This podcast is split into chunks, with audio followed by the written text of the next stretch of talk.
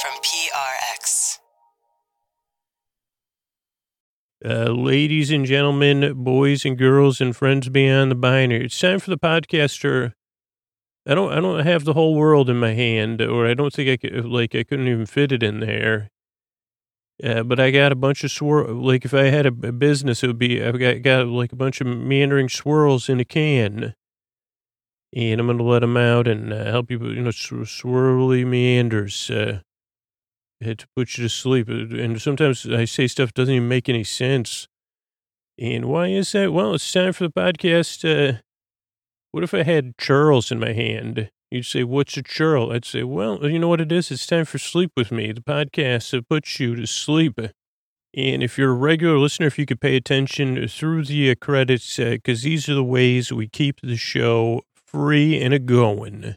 All right, but Scoots here, and you know you've heard these messages. I'm here to talk to you about you know what makes uh, things like Sleep with Me possible, stuff outside of the box, and that's our democracy and represent us. And I don't know about you, but does it really feel like our leaders are responsive uh, to our needs uh, right now? Does it feel like things are running smoothly? Because if you don't feel like that, it's okay. Uh, you're not alone. You know, there's a lot of people having the same experience, uh, wondering, hey, is there something we can do to fix this? And here's the thing there are things we can do right now to get things back on track. This podcast is part of the Pro Democracy Podcast Coalition. It's a group of shows, hosts, and networks. We're banding together to try to make things better. And we're working with a grassroots nonpartisan organization, Represent Us and You. So all you need to do is go to represent.us slash podcast and get more info on how you can get involved. Represent Us is the largest grassroots organization working city by city and state by state to pass laws that protect democracy and improve it. You know, we need a system that works for the American people, not just special interests. So go to represent.us slash podcast and join the movement today. Thanks, everybody. All right, everybody, it's time for the Sleepy Supporter Zone. I want to thank Gail, Allison, Sarah, Jessica, and JR uh, for supporting uh, sponsor Quip. They went to getquip.com slash sleep and signed up. They shared about it online. They're all enjoying their quips, uh, just like I am. I just got my new refill pack in the mail. I still have, I'm still procrastinating. I got to change my brush head out, but uh, thanks for supporting the sponsors. I really, really appreciate it. Getquip.com slash sleep.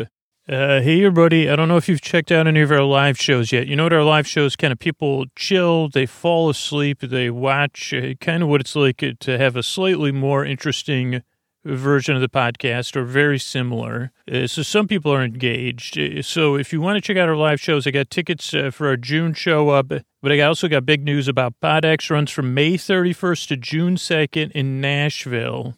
And not only am I doing a Sleep With Me live show, I'm going to be on a bunch of panels there. And you know everybody's favorite podcast producer, podcast host, uh, Stephen Ray Morris. I'm going to be on See Jurassic Right uh, with Stephen. Uh, so you don't want to miss that either. You say, well, geez, I love Scoots. I love Steven. I love Jurassic Park. Uh, I love the Percast. And you could get 10% off. Uh, uh, what does it say? You could get 10% off any ticket type by going to podx.com slash sleep or entering the code sleep at checkout. And you could always find out more information at sleepwithmepodcast.com slash live show about all my appearances. Can't wait to see you there uh, at, at PodX or here in Alameda. Thanks. Oh, Mystery Bard, you, a lot of people help out on this show. What about a little, a little song, a little ditty about Chris that? Posty Poster Song sounds like an earful.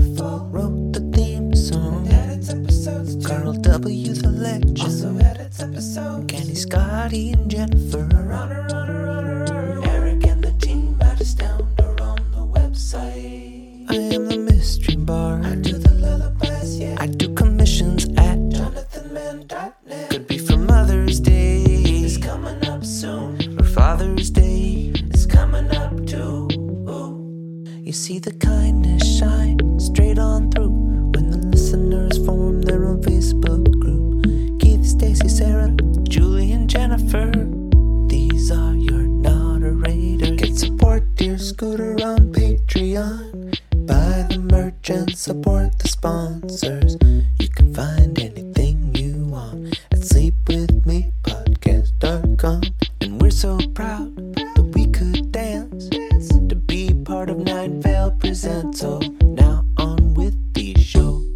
Thanks, Mr. Bart. I'm at Dear Scooter on Twitter and Instagram. That's where you can find me. And by the way, uh, make sure you subscribe to the podcast, whatever app you're using. It's free to subscribe. It just means you get the episodes automatically delivered, or you get an update when a new episode comes out. Make it a little bit easier on you if you like. Uh, and that's it. What do you say we get on with the show? Uh, hey, are you up all night tossing, turning, mind racing, trouble getting to sleep, trouble staying asleep? Well, welcome. This is Sleep With Me, the podcast that puts you to sleep. We do with a bedtime story. All you need to do is get in bed, turn out the lights, and press play. I'm going to do the rest. What I'm going to attempt to do is create a safe place where you could set aside whatever is keeping you awake, whether your uh, thoughts you're thinking about, you know, things on your mind. So, thoughts, uh, feelings, uh, either physical sensations or emotions bubbling up, uh, or both. Uh, it's one of those things. It could be travel, whatever's keeping you awake. You know, travel, uh, crows, uh, not always, but crowing. You know, or what are the other ones called? The, the cockadoodle doer doers. You know, whether it's on the inside or the outside. How's that sound?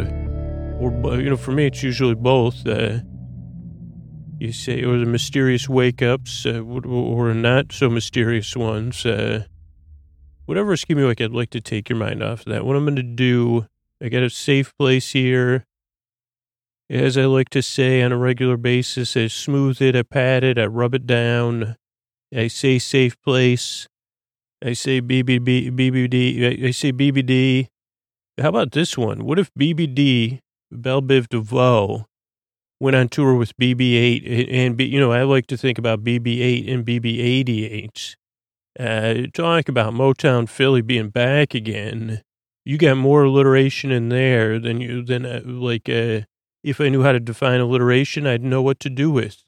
We'll, we'll try to ponder that. Maybe we could get BB-8 or Bill, BB-88 is the one that actually comes into the studio uh, to talk. But what, let's see. What, what I'm to do is uh, I got that safe place smooth and padded down.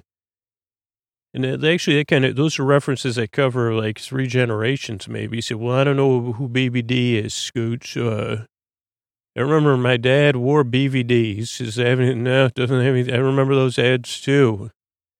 Uh, anyway, where, where, okay, so I'm going to send my voice across the deep dark night. I'm going to use uh, lulling, soothing, creaky dulcet tones, pointless meanders, uh, superfluous tangents.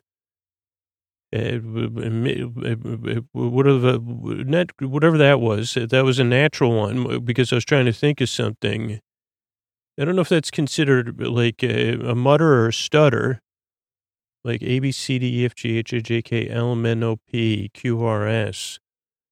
So it'd probably be something in between a mutter and a stutter. So a nutter, no. L, M, N, O, utter, maybe. L, M, N, O, P, putter. Yeah, I guess it was a putter. I was puttering, puttering around, puttering around with my words. Uh, L, M, N, O, P, Q, qu, qu, qu, qu, quarter, quarter quarter. I mean, my mind is quartered. Believe me.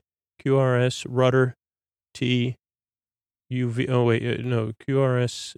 Uh, uh, okay, so sorry, I got distracted there. Let me use extra words. I'm going to go off topic. Uh, now, if you're new, you might already be saying, and this is legitimate, you have a cause to say this. What in the heck is uh, going on here? What is this person talking about? So let me give you a couple pieces of information one, this kind of podcast is uh, not, again, everybody's, every, every word's got to have a definition. You this, I, I, would say passive, this podcast is best passively consumed, but it's best consumed somewhere between passively and actively. Uh, like when you're chilling, you say, well, I'm not passive, but I'm not active. I'm, I'm chilling. You know, people used to chillax. Uh, I think that was invented by, uh, like Judd Apatow and uh, Seth Rogen, uh, like uh, a couple other people whose names escape me because I, my mind just blanked. Uh, so, but, but um, where was I? I? Man, sometimes I get so lost in my own thoughts. Uh, but what I'm gonna do is I'm gonna I'm gonna be here. Oh, if you're new, oh, this podcast doesn't make any sense, and neither do I. Uh, so kind of look at it like you're saying, huh, what is that? And then I'll tell you the structure of the show. So then you have another piece of information. Show starts off with a few minutes of business. That's how we keep it free for everybody. Is the people that choose to to to to, to take action. Uh, they help keep us free for everybody. That's a great system, huh? Then there's an intro. Now the intro is around 12 to 13 to 14 to 15 to 11 to 17 to 16 minutes or so of me just puttering around. And you'd say, Are you going to get to the point? Well, I'm kind of puttering.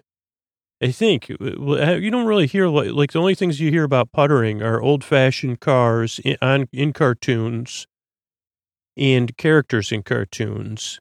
And I guess I'd say a putter is like a car that goes putter, putter, putter, putter, putter. That's a good name for a, a, a, a pet, too. We had Pitter and Patter. Remember?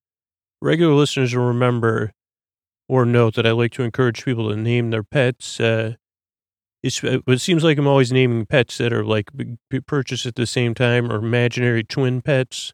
So I said, if you have two pets, you could name them Pitter and Patter. Now, let's just say, for example, you had uh, two kitties. Uh, kit, are those what they're called? Kittens. Uh, and they were named Pitter and Patter. Or, you know, Bunny. Yeah, let's say bunnies. Uh, and then you got a third, maybe a couple years later, name it Putter. And actually, Putter's the name of a character, one of my, on, on the movie Billie Jean. So that's also cool. Uh, so where was I? Okay, so I went off. Oh, I just putter around. That's what I was saying. So that's the intro where I kind of try to explain what the podcast is. Most listeners use it to ease into bedtime as they get ready for bed or as they're in bed, like getting ready to drift off. It's different every time, but it's familiar because they say, okay, here's what I, I'm a regular listener. I listen to 680 episodes of Sleep With Me. Here's what I know is going to happen in the intro. Scoots is going to, Scoots is going to talk. He's going to try to explain what the podcast is. He's going to use the words lulling, soothing, creaky dulcet tones, and pointless meanders. He's going to send his voice across the deep, dark night. And he, uh, uh, like, he'll get a, he'll putter. I guess I never called, called it that before, but he'll putter around. And then the episode may start and I may drift off. Uh, tonight we'll be talking about, so that's the intro. And if you're new, you could say, when the heck is the Game of Thrones stuff going to start? Or when are you going to, and I say, well, it takes a while, you know, just like getting into bed. Uh, I want to get you comfortable. I want to get you co- I want to have you give you time to get cozy. Now, some a few percentage, I can't remember what it is, like two or three percent of people just skip. They start the episode at like eighteen or twenty minutes, and if you do that, there'll be some business uh, between the intro and the show. Then there, we'll be talking about Game of Thrones. But if you don't watch Game of Thrones, or you're not, you say, "Well, I'm not so, so sure about that." Uh, don't worry. I'll, I'll be talking in the most meandering indirect way about everything. Uh, then we'll talk about some factoids that may have come up in the episode or that I'm curious about. Then we'll talk to Tom and Pounce. Then we'll have of the old gods and new. Uh, so, and then we'll have some thank yous. So, so that's the structure of the show. If you're new, also a couple things. You don't need to listen to this podcast. This is the only podcast you, you don't have to pay attention to you don't have to pay attention to, or you don't like you don't have to listen. You could say, "Well, I'm, I'm going to turn you down to a mutter, like a more. I, I prefer a mutter over a putter, and I'm you know your stutter." And say, "Okay, go go ahead and turn it down a little if that works for you." Uh, but I'm going to be here to uh, help me be here to keep you company. You know, whether you like a mutter or putter, or you say, "Well, okay," and I've had enough of your stutters. Uh, and so that's the structure of the show. Oh, you don't need to listen to me. Ian, there's no pressure to fall asleep. The reason the shows are over an hour, uh, for the most part, is because I want to give you plenty of time. So there's no pressure. I'm going to be here till the end. So you can kind of say, well, I, I don't know if I'm ready to fall asleep. Uh, maybe I'm just going to listen for a little while and let Scoots keep me company. And I'd say, that's fine. Just drift off at your leisure. That's the way the show works. Uh, you fall asleep whenever you want. Maybe you don't even, ideally, you don't even know it. You're listening to me. You're wondering if uh, I'm going to go back to pitter and patter and putter. And that would you, that would like, uh, we need a character Potter, pets, pitter, patter, and putter. Uh, and we need another word that like, uh, potter, putter, pitter, patter, putter, potter, prodigiously put, pets pitter and putter and patter, uh, ponder, pondering, puttering, pondering putter, prodigiously patting, pitter and patter and putter. Or you could just say pitter patter putter, pitter patter and putter. Maybe that's not quite a tongue twister, but ideally the podcast is a bit of a mind twist, you know, a, a, mind twister or whatever. Not not a mind. I say that sounds a little bit. I say yeah, more like a mind meander. So that's a structure show. That's what to expect. Uh, you can also expect me maybe in another episode to talk to BB-8 and BBD and see if we could get them uh, to get get get working together. Uh, but yeah, that's all. I mean, I guess that's basically it. Like, the reason I make the show, the reason I'm here is because I want to. I, I I've always wanted someone when I when I couldn't sleep and when I can't sleep. Uh, I really just want someone to say, "Hey, that's that stinks. I can see, can't sleep there.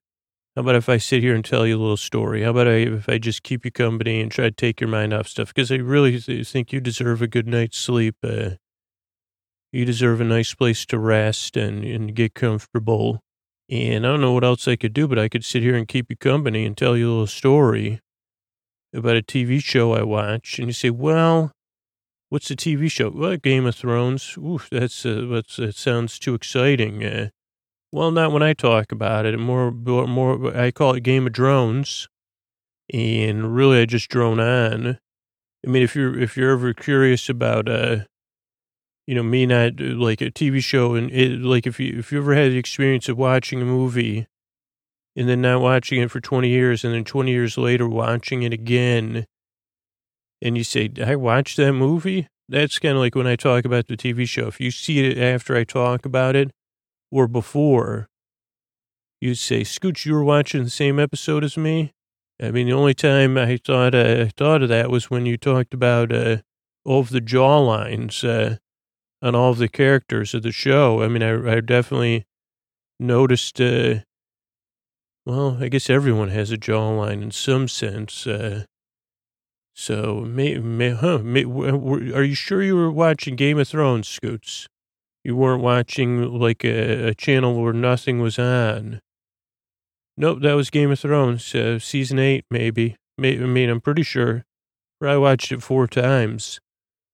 Oh wow, you watched the episode more than once. It sounded like you maybe barely like. Are you sure you didn't watch it like on an airplane uh, on someone's uh, airplane TV, like four rows in front of you without any audio? Yeah, no, I watched it. Yeah.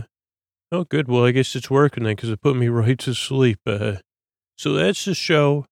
I, I'm here to keep you company, take your mind off stuff as you drift off. I'm glad you're here. Give it a few tries if you're new. That's what almost everyone says. Uh, Here's the thing. I really want to help you fall asleep. It's that simple. I believe you, like I said, you, you deserve it. You deserve it. You need it. You know, you, you need your sleep uh, and I want you to get it. Uh, if it doesn't work for you, I'm sorry. You could go to sleepwithmepodcast.com slash no thank you to check out some other stuff. Uh, but really, that's it. I'm, I'm glad you're here and I work very hard. I yearn and I strive and I hope I can help you fall asleep. Uh, thanks for coming by. And here's a couple of ways we keep the show going.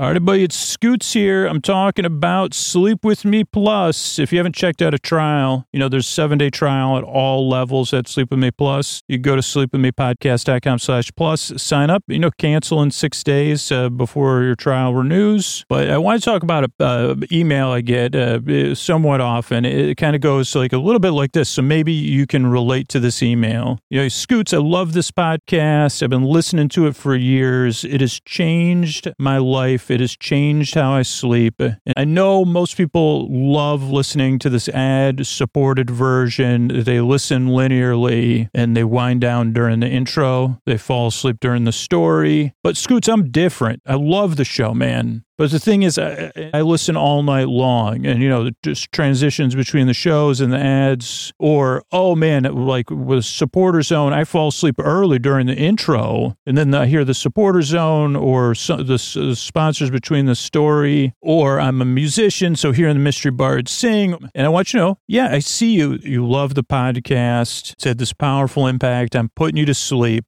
You consider that priceless, right? That's what we designed Sleep With Me Plus for, for all those people, people that listen all night, people that just want the intros, people that just want the stories, musicians who don't want any music, they get that story only feed, people that don't want to hear the supporter zone, they don't want to hear the ads, they don't want to hear the thank yous at the end. You just want one specific show, a lot of it, whether it's Bake Off or TNG or the store, certain stories. You want exclusive content. All those people are a little bit different. And that's what we finally have been able to offer with Sleep With Me Plus. Is for those of you that say, I love this show, but I could, I could, I could use a little bit more of this or a little bit less of this. So get over there. Sleep With Me Plus was made for you. We've been waiting 10 years to be able to do this for you. So you could sign up and again, test it out first. Uh, it works in almost every podcast app, even on Spotify. And you can sign up at sleepwithmepodcast.com slash plus, sleepwithmepodcast.com slash plus, and check it out. Thanks.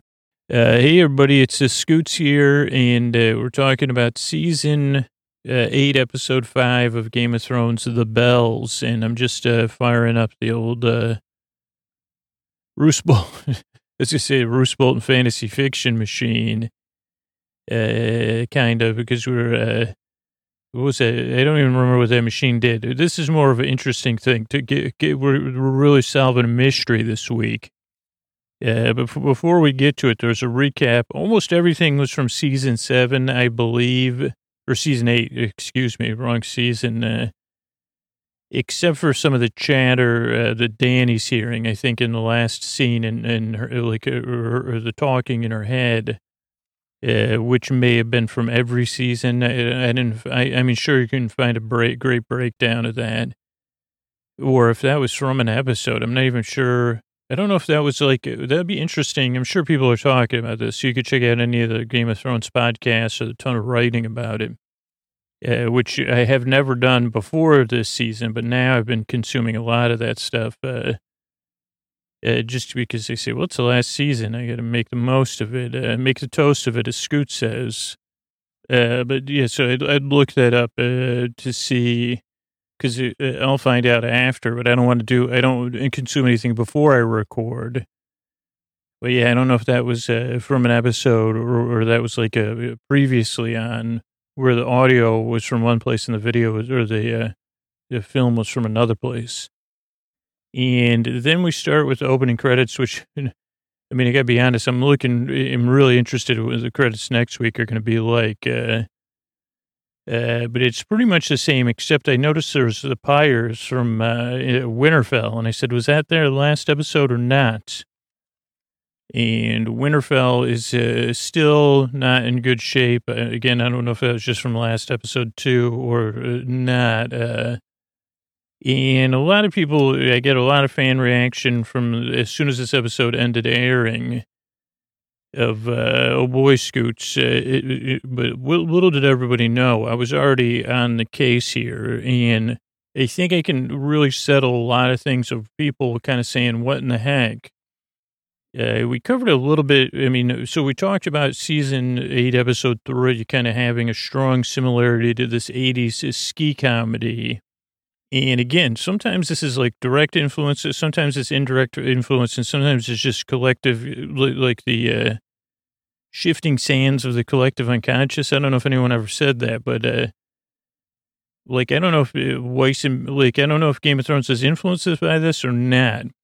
And I did it, you know, I do these. Well, anyway, I have connections and not good connections, but I do have a lot of connections of people with interesting tastes.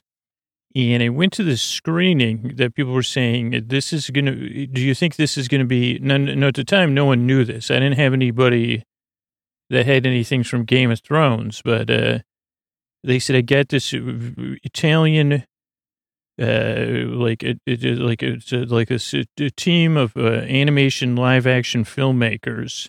And they kind of like make these, uh, in Italy, they're making these Miyazaki style I don't know, like uh, this is an underground movie. And the reason I say that is because it's based on a lot of different IPs, uh, intellectual property. And that's why it's not like a, like hasn't been released. Plus it was pretty avant-garde.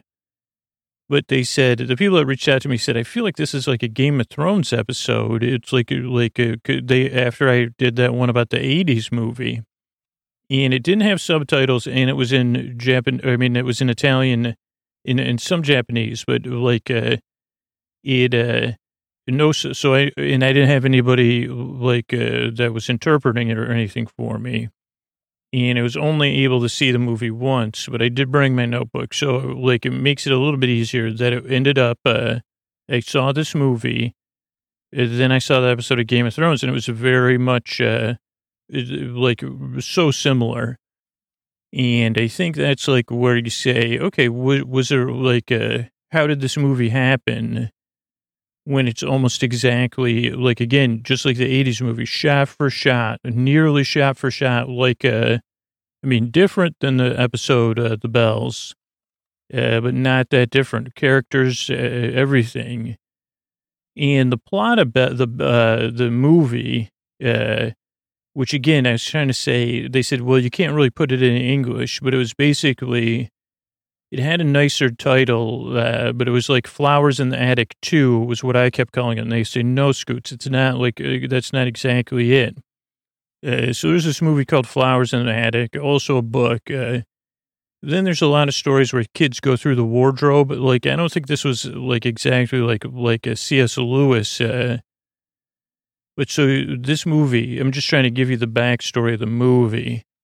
It's profoundly influenced by the movie Flowers in the Attic, uh, but not a direct reboot or sequel, but it is a, a sequel in some sense, because then it also mashes up with, uh, I don't know, fantastical elements that you might see in a Miyazaki movie and stuff uh, that you might see in a movie based on a C.S. Lewis book, but not exactly or just the characters of the family kids like uh I don't know. You'll see as they kind of flush it out. You think there was one more, one or two. Oh, uh, what's that Disney one? Uh, Fantasia. Uh, so a lot going on. So I'll run through the movie as I like took these notes. Uh, it opened. Oh, that was a. I already said that. So like, and again, I don't know the characters' names in the movies because like. Uh, but it opens with Varys, uh, who in the movie kind of plays this uncle figure and oh, it's because this movie's about these gardens. Uh, But you'll see that he's writing about the true, true uh, heir to the garden. Uh, he's writing this note, a letter about the gar- the gardens and the keeper of the gardens, or in the, the. Then a child comes in who's this little bird.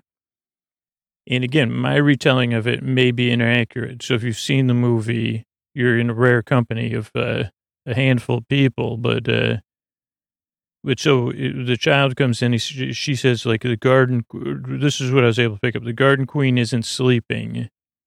And Varys uh, says, uh, Uncle Varys, or whatever you want to call him in this, uh, says it was all worth it. Like, Varys is a lover of growing things. Uh, he gives a serious look. It is all worth it. Serious look.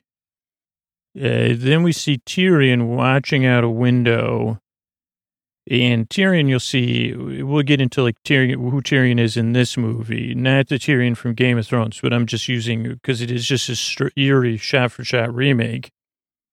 Uh, he's watching Jon Snow pull up on this duck pond, uh, and he's he's got a serious look. And now Jon Snow is one of the kids that went through the wardrobe into this world. Uh, and and Ari is another kid, but the other kids, Bran and uh, Sansa, even though they're not in this episode, they were part of it. Like, because just in case there's another version of the movie that corresponds to next week. Uh, so Jon Snow and Varys, Varys is waiting for Jon Snow. So they start talking off. Oh, they off board. They, they come across this. They were uh, on a like a rowboat in a duck pond and they talk about that Varys is basically like, you could be the king of the gardens, Jon Snow. And he kind of uses a little bit of a patriarchy kind of angle. And oh, what does this say? Jon Kids Through Almanac uh, story. I don't know what that means. Oh, Jon is one of the kids that went through the Armor, but he could be the Garden King, Varys says. Uh, patriarchy rules uh, he says, you might be a right ruler. And he says, uh, I know you know you could be the garden king. And he also says, what I tell you now is true. And Jon Snow wants nothing to do with leadership. Uh, so we kind of realize that this is very much like the episode. He says, She's my queen. And he says, Bye, you know, like, back boy, bye. And Tyrion's watching. He knows what's happening. You know, he was, uh, he's a smart guy. And he goes into another room. He says, Your Grace. He walks in. And this is where we start to see the parallels between the movie Flowers in the Attic and this. And if you haven't seen the movie Flowers in the Attic, don't, uh, because it's uh, it's uh, it's a movie about these these twins, very much again like Jaime and Cersei, that are uh, a brother and sister. They're older, like twenty years old or something. Uh, they're also I don't know if in the movie they're in love, but because I've been so influenced by Jaime and Cersei and they're watching their siblings, which in this was Tyrion. And well, I don't know, was there another Lannister? I, I can't even remember anymore. Yeah, but so it doesn't matter in this case. And they they live in the, in the movie, The Flowers in the Attic. They live in a mansion, but they can only stay in the attic. Uh, and their mom's going through something, but she's kind of also like very much like Tar- Targaryens. Their mother and their grandmother are very much like Targaryens, even though they're Lannisters. Oh boy, this really complicates trying to explain flowers in the attic in a sleep podcast inside an Italian like anime. You know, this is complicated stuff. It's good for sleep, I guess. But uh, the reason I bring up flowers in the attic here is because even though Daenerys' character, which we'll call her Dany in this, uh, in the movie, she's a self-proclaimed queen of dragons. Uh, I mean, no, no, that's the Game of Thrones. She's the queen of uh, flowers, or gar- the garden queen. Uh, but they have this moment because uh, okay, so in the in the movie, the Italian movie, that's Flowers in the Attic too. Like really, the Targaryen, uh, the getting carried away Targaryenness, really like in Flowers in the Attic was not Dany's family, but uh, the Lannisters, which I know is, so tough to follow. Uh, but as soon as we see a look on her face, it harkens back uh,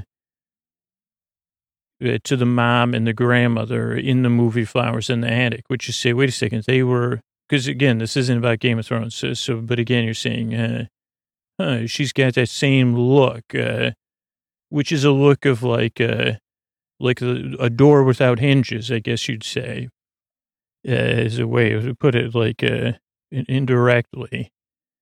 So just her look, if you've seen Flowers in the Attic, as soon as you see D- D- Dany, even in the Game of Thrones or in this movie, she's the Queen of Gardens in the movie, though, you say, that's like the grandmother in uh, Flowers in the Attic, even though, so it's more like a filmic technique and, you know, foreshadowing, no doubt about it. Uh, Okay, so flashback to looking flowers in the attic. Uh, uh, they say the garden has been betrayed.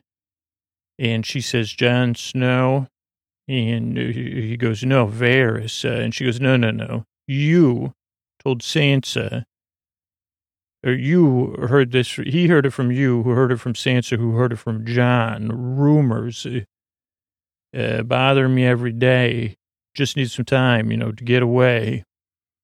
And she goes, spreading secrets because of Sansa. You got played, uh, dude, uh, by Sansa, who's not in this movie, but uh, she's one of the kids from the wardrobe, which again, their just influence is different because they came to this world through a wardrobe. And they claim to be on the side of growing things and flowers everywhere in balance. Uh, uh, the Stark kids, we'll call them in this, uh, and she but the, now that she, she used to be the, the queen she was the queen of the garden right but slowly daenerys is becoming a queen of flowers uh, only or maybe i don't know but she says he says my my intentions were good and he he says we all want a garden of growth uh, and uh, she said that one of them says it doesn't matter now no uh, then there's another close up. You see the parallels uh, with, uh, again, uh, flowers in the attic, Hingel stores. Uh, also, like people would say, like, yeah, like you just say, okay, this isn't like Dany's not in a grounded state. I think we could say that.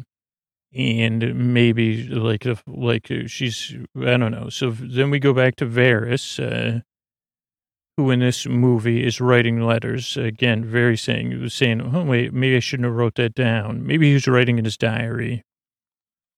Uh, takes off his rings, which I think in the movie like uh, was symbolic of him knowing uh, that he was going to be off. Uh, then Grey Worm comes. He's one of the garden guards in the mo- in this movie and they go down to the beach by the duck pond.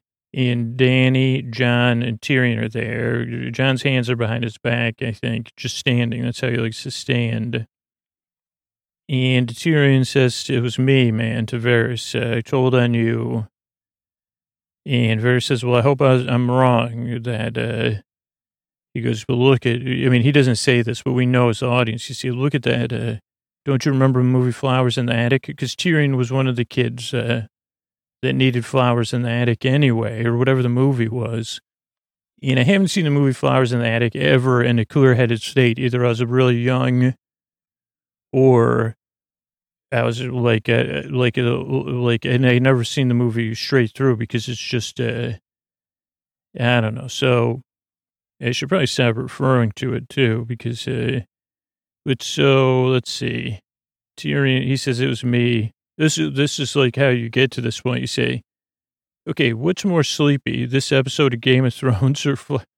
you say flowers? Uh, okay, so hope I'm wrong.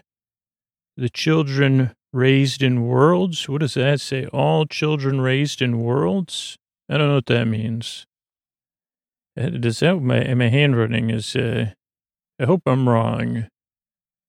All children raised in worlds. Uh, I mean, basically, everyone wants a child, kids raised in a world with great growth and gardens. Uh, also, does, eh, oh, oh, maybe this I was saying that uh, these are all like kids that grew up, uh, like they came to this world as children, even though they're adults, they're still acting like children. Uh, there's a nice arm touch in there. And then uh, Dany says, Lord Varys, I, queen of uh, the gar- garden queen, first of my name, breaker chains, you know, sentence you to be kissed by my giant goose. Uh, and she has this giant goose she rides, which is gross. Uh, don't get kissed by a goose. Uh, it's a pretty, pretty, uh, because you see, I don't know where that beak's been. I don't like, it's also symbolically there, like a sign of like that you have to leave, like that people like uh, no longer when you've been kissed by a goose, they actually call you a goose kisser, and you have you can't you have to leave the area immediately. You can never return. And so he's kissed by Varys is kissed by a goose, and then it's like they ignore him. Uh, Dany, Grey, oh, then Dany's like in a room. Grey Worm's there yeah, they're kind of talking about Missandei, uh, who, like, before the movie, so that was her best friend and her main, one of her main advisors that helped her kind of see the balance of uh, weeds and flowers and other growing things. Uh, uh, by one of the two twins. Uh, oh, yeah, so Missandei, uh, the sister Okay, so get back to the Lannisters uh, in this case uh, to make it easy to describe. Uh, the Lannisters are Jaime and Cersei, who were the twins, and then Tyrion's one of the younger siblings. Uh, now, Cersei is she grew this giant, so she lives in the still lives in the house where they lived uh, by herself, like with her advisors and stuff. And I think, it, like, I don't know, this is just when the movie starts. Uh, and around her house, uh, this giant mansion is this giant garden. A lot of it is protected by what we would call weeds, uh, like thistles, prickers, uh, cactuses, uh, whatever, uh, the other stuff, like prickly stuff. Uh, also, there's flowers in there, too. Uh, but on the outside, it just looks like it's a bunch of pricker bushes and stuff. Uh, what was my point there? Oh, like she, uh, she, uh, goose kissed. I mean, she is a different thing other than a goose, but kissed, uh, Missandei, uh, who made her, like, she had to leave the, the gardens forever. and go be an adult. I think like that's the other thing. If you get kissed by a goose, you have to go live a grown up life, even though you're a grown up. Because the thing is, it's a garden of plenty. So as long as it's in balance, uh, uh, which I guess none of them realize. They say, well, I'm an adult. I'm a kid in an adult's body. I don't know these scientific things. Uh, I don't know. I'm trying to put words in the characters' mouths now.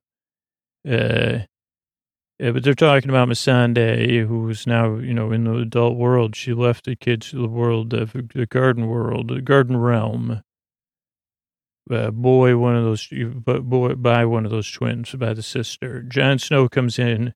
This is like 1630 in the um, HBO app. There's a great, amazing long pause.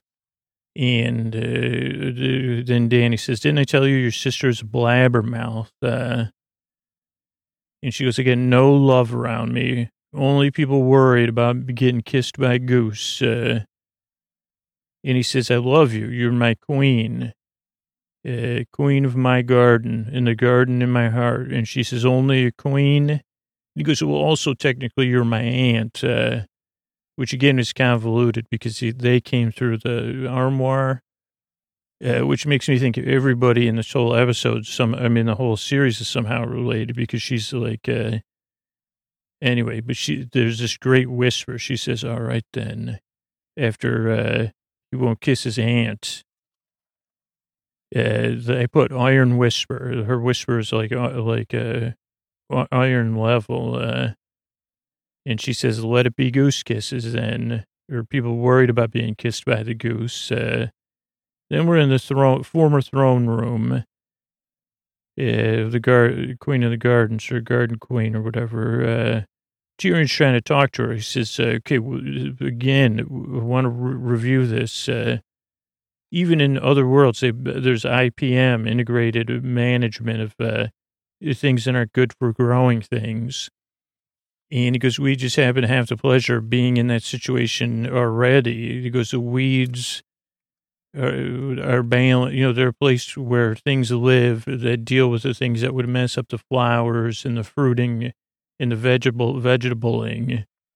And he goes, you know, whose fault is it to, to be weeds? Uh, but meanwhile, you know, Dany's just not there, like not 100% present anymore in her understanding of the balance of gardens and growth. Uh, and she says, mercy's our strength. Uh, she goes, for the future of gardens, uh, you know, people shouldn't have to go through gardens and get pricked. This is pretty simple, uh, or worry, you know, worry about IVs or anything. Uh, uh, so, oh, I put a long story here for the future of gardens. They put long story. So Cersei, I think I already explained this.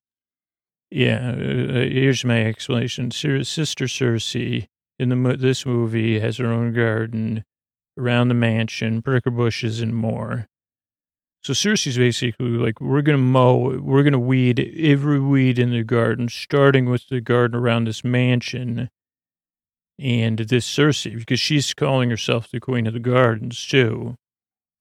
And, uh, you know, she's just this queen of weed, you know, more like queen of weeds. Uh, and a couple of things, people are like adult children are, you know, children adult children will just say are living in all of this. Uh, and they actually have like so like here's the thing I used I've done a lot when I was a kid we used to spend a lot of time in pricker bushes.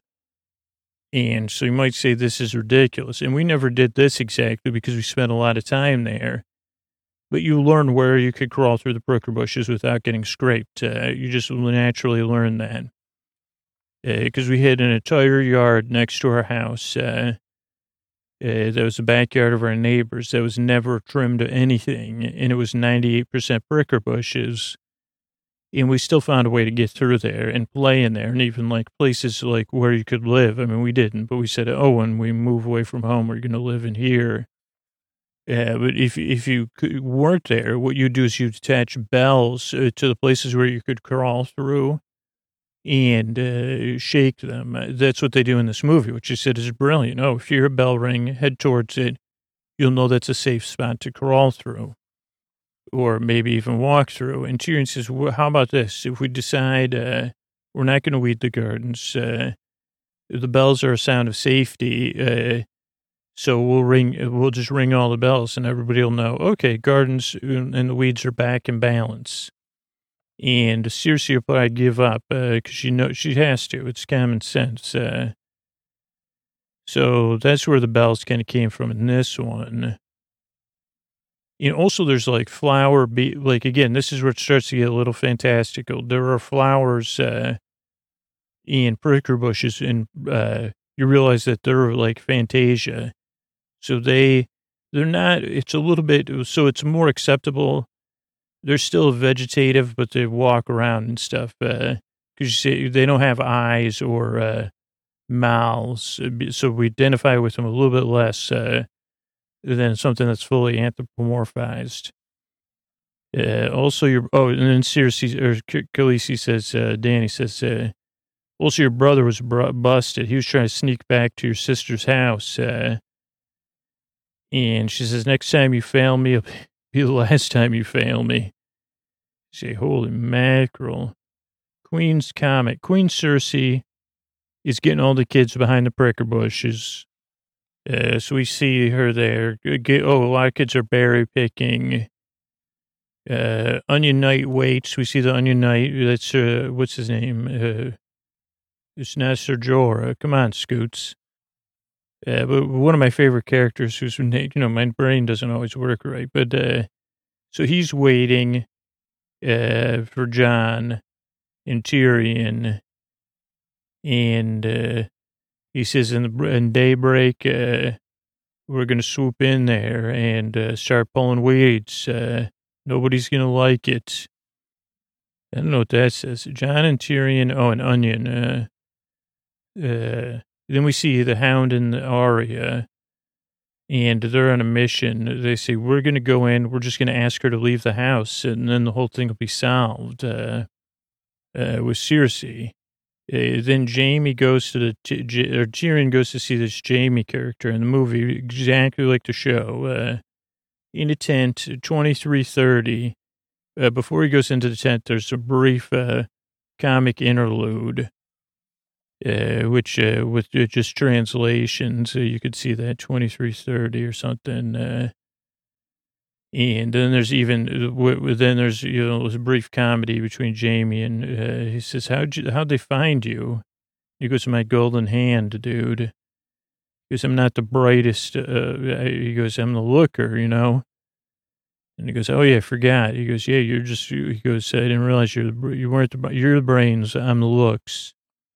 Now they don't know about Arya and the Hound going to convince Cersei, so he says go convince Cersei you know, because we want, we need butterflies, we need weeds, we need birds, uh, we need grubs, uh, we need everything. Uh, he goes, do, do you even know about soil erosion? He goes, I'm the looks, man, not the brains. He goes, uh, he goes, no one, he goes, between Cersei and uh, Dany, no one even believes that, uh, you know, he goes, this is soil, he goes, this is soil erosion issue too water retention. He goes, do you know anything about rootstock? He goes, on the looks. Uh, goes, sorry, I'm just going off on a tirade that Scoots planted in my, this was what the movie, so there's a little bit of a gardening message. He goes, kids, also kids eat berries. Everybody eats the berries. Uh, Jaime says, I give up. Uh, and then Tyrion kind of comes up with a different, he goes, go run away together. Uh, he goes, go get your sister and your, you know, true love. Uh, start a new life. Go. He goes. I'll tell you where the armoire is. You could go back out through the armoire. There's a mansion on that side too. And he says you could start a new life there. Uh, do it. Uh, he goes, but before you do, ring all the bells. Uh, so again, this was one point in the movie, and actually, show I didn't quite get. I was like, uh, but if you're ringing the bells like when it's not 100% guaranteed, because they thought they were supposed to ring the bells uh, when they say, "Hey, we give up. Uh, Cersei's gone," but he says, "Ring the bells no matter what." Kind of. I, um, that's how I took it. And he says, "You're going to get in a lot of trouble with the Queen of Gardens for this one." He goes, "It'll be a fair trade." Uh, also, the numbers constantly change. It goes from millions to thousands or something, but whatever. He says, uh, I owe you for, uh, he goes, dude, like we already been through a lot in that first movie. Uh, so you, did you help me? You helped me deal with mom and grandma. You got me through it. And it's really a loving moment. He says, I love you. He says, I love you too. Uh, so that's it. Then um, we see the duck pond uh, outside of uh, Cersei's house has this giant duck pond covering a lot of like 50% of the backside of the house. And in it are all these Canadian geese, which always bug people that come to like, uh, they like, so they're protective because they say no one's going to come bug this side the geese pond with the geese there. No one's going to bug, it like, bother because the geese will bug them. Uh, then we see a bunch of ki- kids or adult kids getting ready to defend the, the pricker bushes with berries and stuff like that.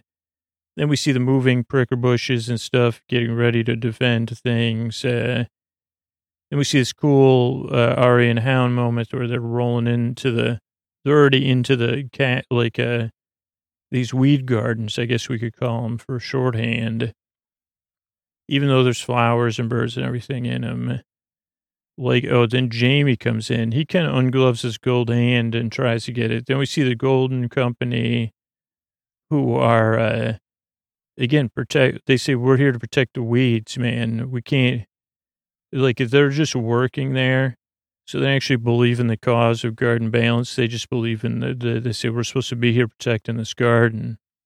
And people are like, it's not a garden, it's just weed, overgrown weeds. Uh, and they say you don't know what's on, inside. Tons of birds and you know forest friends. Uh, uh, so there's a showdown or stare down with the people that work for the Garden Queen, who are like the Snow Kids and other kids that have gone through the wardrobe. Uh, then the Garden Guards, and then other ki- people like uh, from other realms that uh, the Garden Queen has uh, liberated. Uh, now, she liberated them from being, being forced to work, uh, keeping gardens in bound, like where she said she, they were getting work, working and not getting paid. Yeah, but that part gets kind of forgotten about. So we see all the other kids. Uh, everybody's getting ready. If you open her to the bells, call it off. Uh, Oh, Tyrion again says to Jon, like, if you hear the bells, call it all off. Don't weed this whole garden, man. Can't do it because Jon's just still following. He says, I'm following orders of the queen, man. I think maybe it is a good idea to at least weed away most of the um, stuff guarding the greater garden that Cersei's hiding behind. Uh, Tyrion and uh, Onion Knight share a look and then we see Cersei. She looks out from the house, like the big windows of the house over her whole garden. The garden part with the flowers and the like trim, you know, the, the um, landscaped garden and the weeds uh, protecting the landscaped garden. Close up a house is, is, is something. Two birds. What does that mean? Jaime tries uh, to get in. Oh, we see two nice birds. They kind of become a thematic thing and one of the birds has a toy uh, in one of its things, uh, and uh, they just kind of influence, like uh, I don't know, they're kind of there to just tell like a extra story of like a, the plate of two birds caught in the middle of this garden where everybody, every kid is uh, acting like a kid. And instead of saying, let's just protect the balance of this whole thing, we hear a little tease of Rains of Castamere because everybody tries to get in the house uh, once they know or once they suspect uh, this garden's about to get weeded, like uh, some of us are weeds, but some of us like are like a like Bernie the butterfly might say, "Hey, I'm a caterpillar on the um, leaf of a weed." Yeah, what about me? You know, then I say, I hear you. That's like that's this is where this like really paid off, uh, and especially in Miyazaki styling. Uh, and let's see, Rains Castamere, Cersei, Tyrion. Oh, so we're oh, a series of sh- like there's a lot of shots of uh, facial reaction shots and really strong acting, silent acting. I mean, in the animation, I guess it was not acting in what I was watching, but I was comparing it to the Game of Thrones episode. There's wind. We see the geese pond or the duck pond again. The geese are waiting.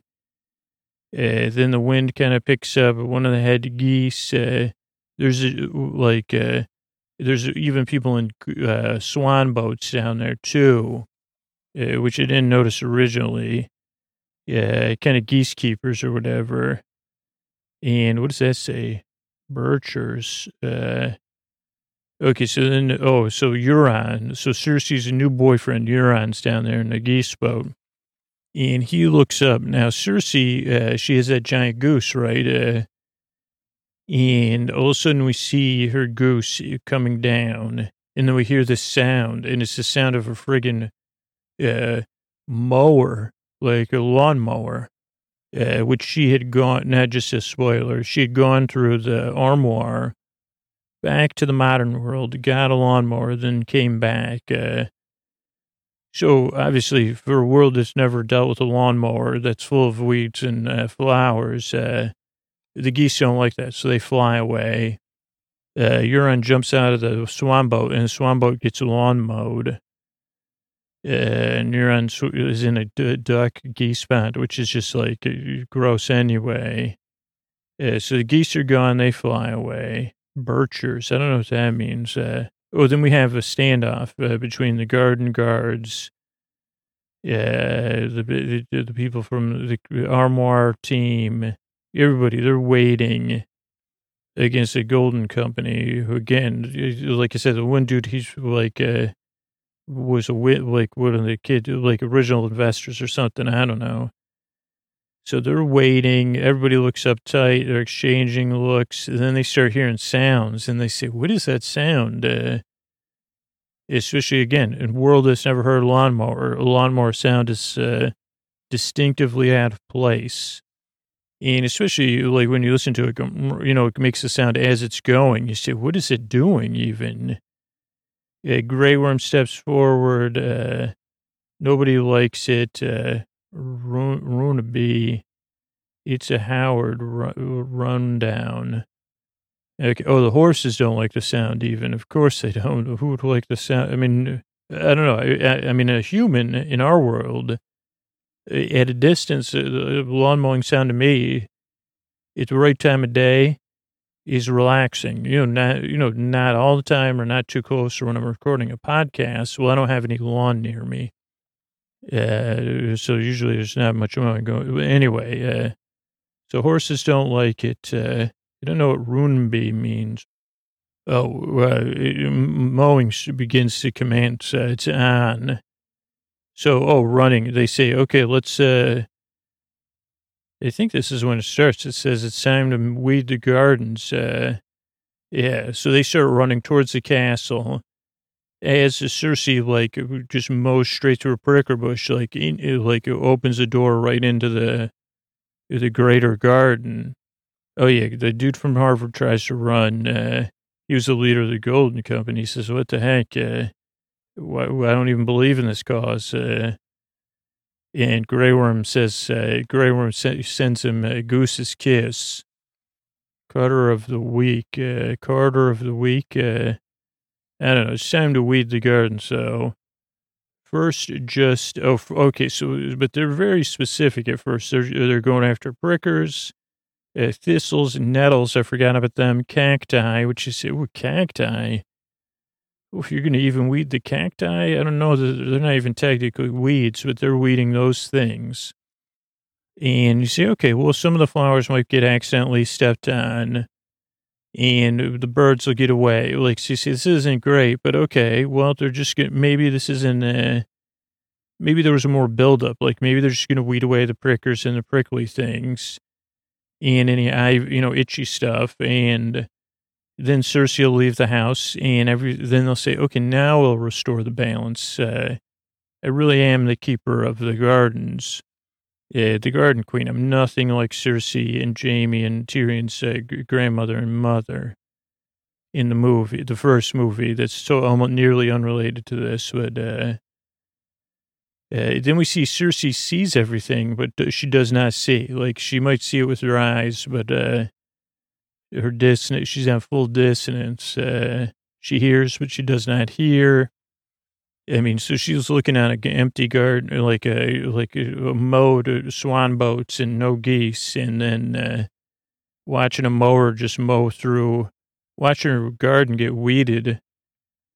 I mean, especially pricker bushes. I mean, this is like a serious mower, you know. Here's what does not hear. Tyrion walks into the city like, holy cow, this is also Tyrion, from a lot of people's perspective, say this is just a sloppy job too. You know, because if you if you're going to do it right, you wouldn't just mow a pricker bush, right? You'd trim it down and then dig it out. Uh, not just be mowing over it. It makes a big mess. Uh, so Tyrion walks through and it's just a mess. You see, well, these are just prickers mowed everywhere and trampling nothing's been done. He goes, you're supposed to do this with time, you know, to bail you. He says, oh boy, this is really rushed, botched job. Uh, towards it. He walks into the city or towards it, I was wondering.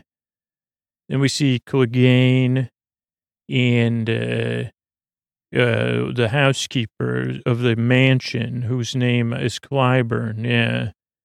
And he says, Your Grace, to Cersei, again, I'm watching this in Italian, so it's a good thing to have all this Game of Thrones names to throw around.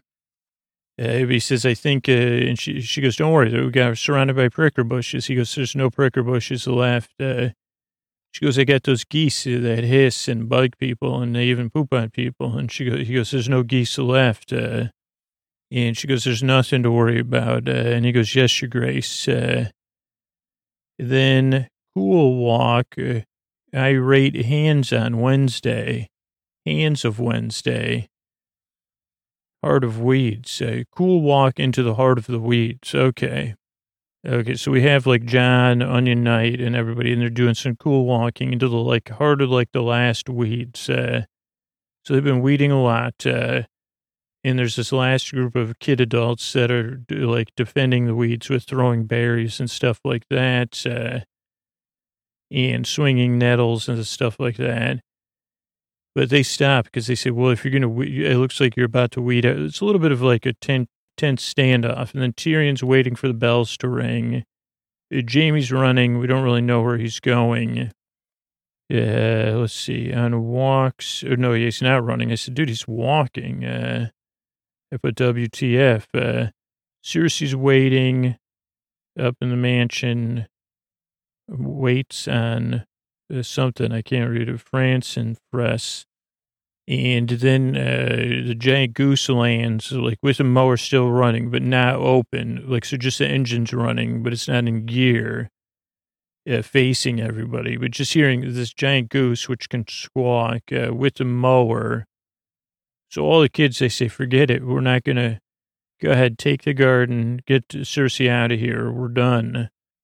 Uh, they say, let's, we'll just get out of this garden here and you can finish weeding it, I guess, or we'll weed it, whatever. Uh, and then there's reaction shots, uh, like a, a store stay shot, like a long shot of the sky shot, oh, sky shot of the garden. Then Cersei, then Jaime, then Tyrion. Come on, Tyrion's like, come on, ring the bells, man. Uh, then we cut to start getting close-ups of Daenerys, uh, the Queen of the Gardens, and we see again. Uh, if you, I guess it's only. I think they probably did something. If you, I guess it would. But if you've seen the first flowers in the attic, you say, "Holy cow!" That's that she is like uh, become one with the grandmother and the mother from that movie. The grandmother, I think, is the one. Uh, then we see Tyrion uh, hand, what does that say? Hound or hands? Uh, fox? Oh, like, um, I think that's more of the goose. Uh, Daenerys. Uh, then we see a close up of her face again.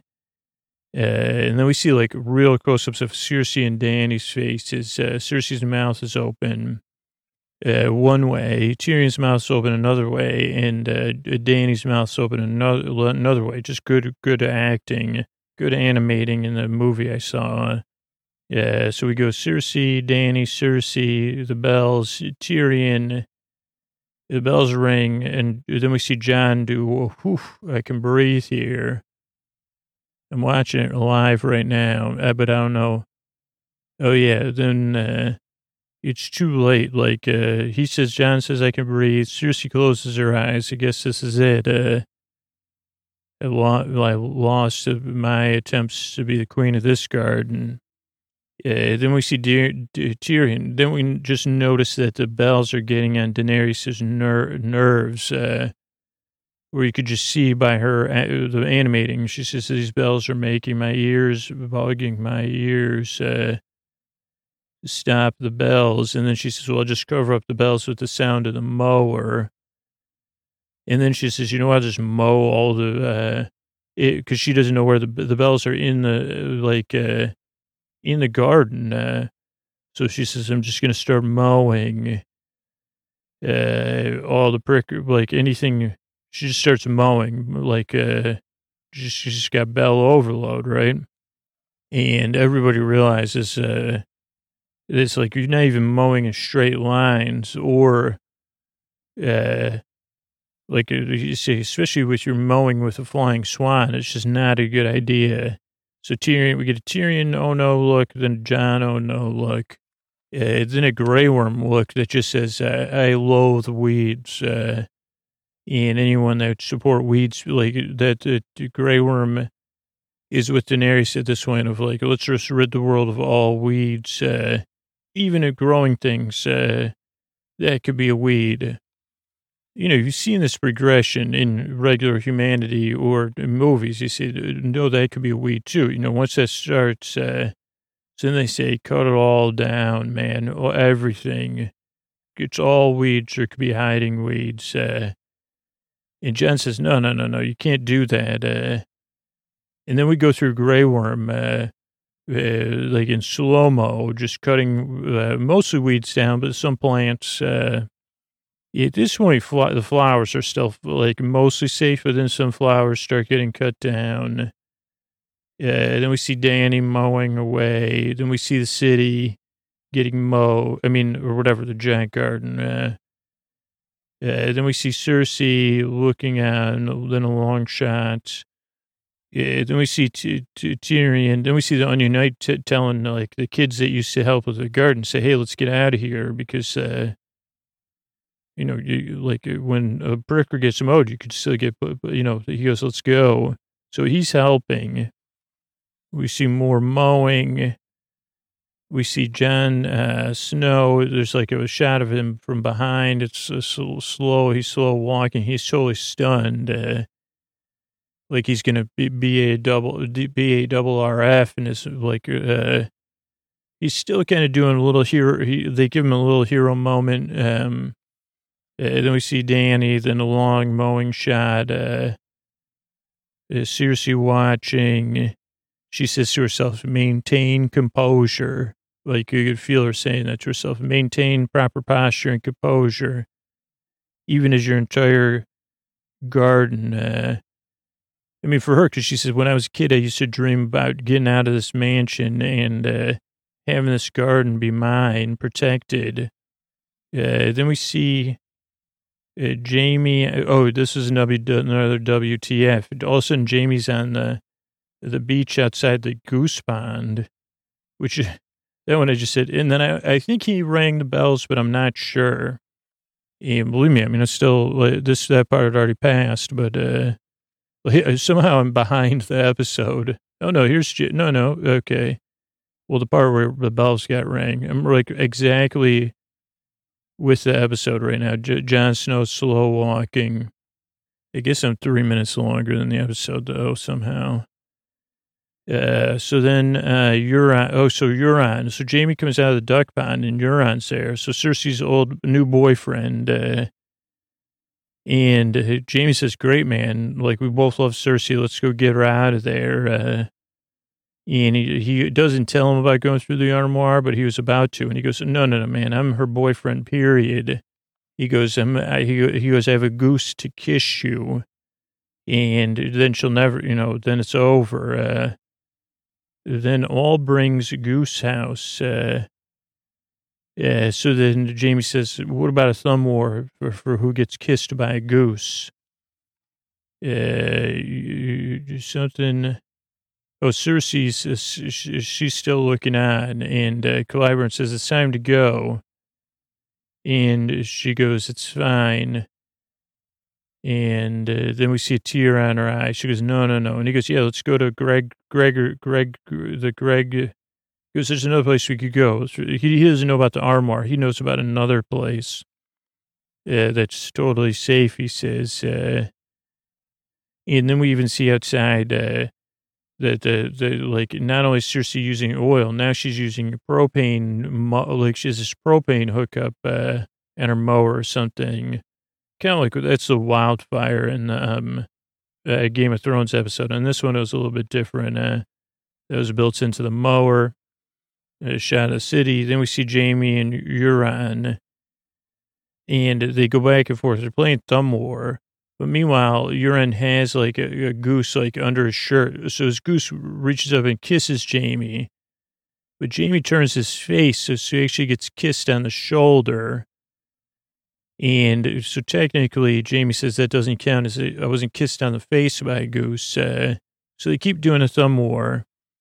And meanwhile, you know, the goose is still trying to kiss Jaime. So Jaime again gets kissed on the shoulder again. But Jaime makes this move where he wins the thumb war, and then the goose kicks kisses Euron in the face. Uh, so Jaime says, "You lost the thumb war, and you got kissed on the face by a goose, dude." And you're and Euron goes, "Well, I had you kissed twice by a goose. No one, you know, you, are gonna Cersei's gonna smell the goose on you, dude." And he goes, "Well, I gotta go, you know, save my sister and my true love. Uh, bye." Yeah, go home. Too many. Okay, where's this? Okay, no, I'm ahead of myself here. Another king for you. Off to my sister. He's, I mean, yeah, I, I, I don't, he says, uh, I'm the man who had a go- goose uh, kiss Jaime Lannister's both his shoulders, uh, or something like that. Uh, I'm the man whose goose kissed Jaime Lannister. That's what he says. Again, I think, because I don't speak Italian. Uh, so then we see again maybe more of uh, the mowing. Then we have the hound and Arya. And the hound goes, "Listen, Arya, you hear that mowing? There's too many weeds. There's too much." Uh, he goes, uh, "This whole." He goes, "You know what's next? Uh, she's gonna mow the house down." And Arya goes, "It's not possible to mow a house down." He goes, "It is." That's why in the animated version they made those attachments for the mower and he goes, she's on a giant flying goose. Uh, go home and be with your family. Maybe go back through the Armoire. I don't know. Uh, but don't stay here. Don't be like me. Because this isn't like the movie with King Louis. You don't want to be like you. You know, I don't want to be, you don't want to be like me. Uh, and she goes, huh? And she, then she goes, maybe she's right. And she goes, Sandor, thank you. And then let's see, stars mowing going on maybe more mowing, uh, slow motion or something.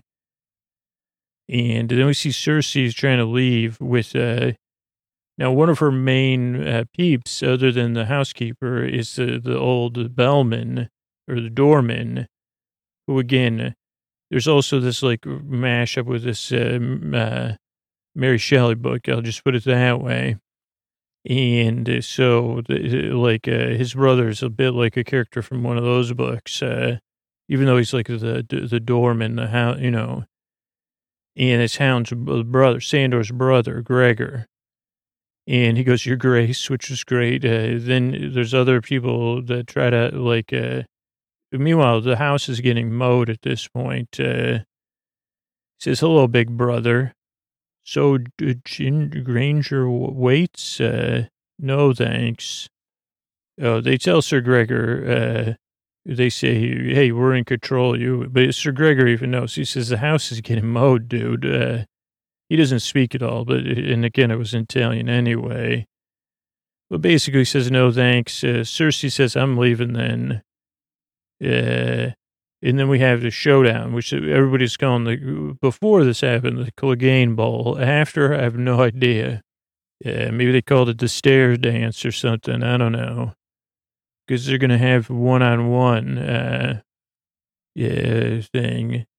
Uh, foothold. I don't know what that says. Uh, because they, they bust out these nerfs, uh, like like where they're trying to get nerf darts to stick on one another. Yeah, Cersei and Jaime are reunited back in the map room. Uh, So back in the attic, uh, in in this case, uh, in the show, in the map room, uh, in the movie, in the attic, you say, "Holy cow! Holy deep meaning." Uh, where it all happened, where brother and sister uh, supported, you know, true love. Uh, I mean, maybe to- to, you know, don't get it, you know, as uh, don't get it twi- but it is uh, it's still true true love, uh, or seems like it. Uh, house was made of weeds because so even the ivy. I think that's what triggered uh, uh, Dany was that the house is covered in ivy.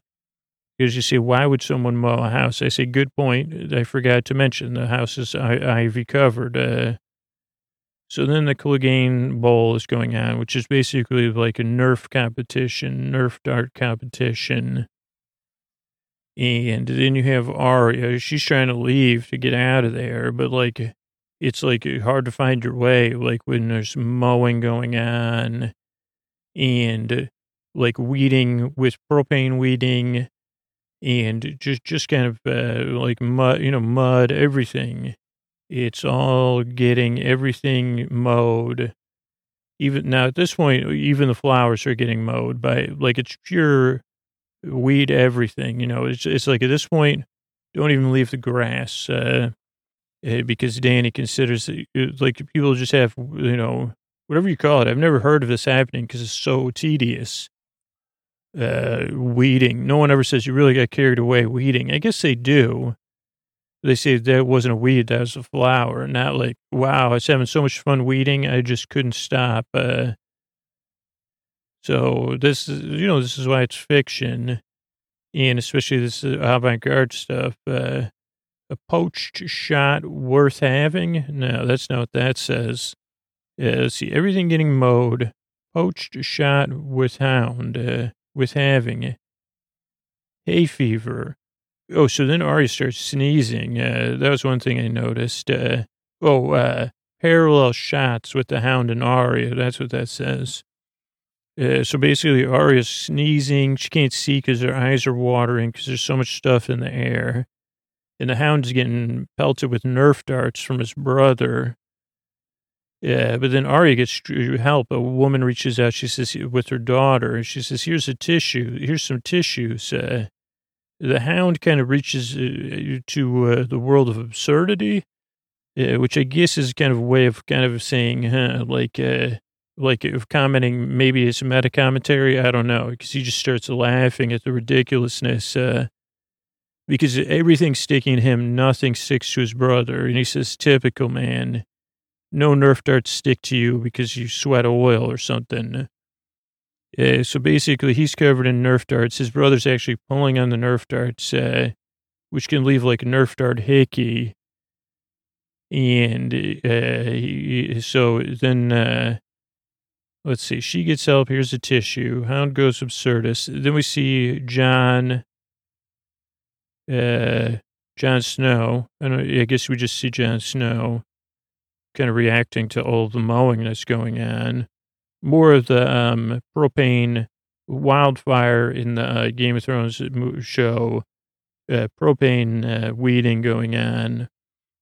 Uh, let's see, starts a teaming Satharnan fallback. Uh, and if, at some point, Jon finally realizes, like, all of the people from my part of the, like, that came through the armoire with me or from the world of the armoire, we should have never gotten involved with this other move. You know, he says, let's go back to the north.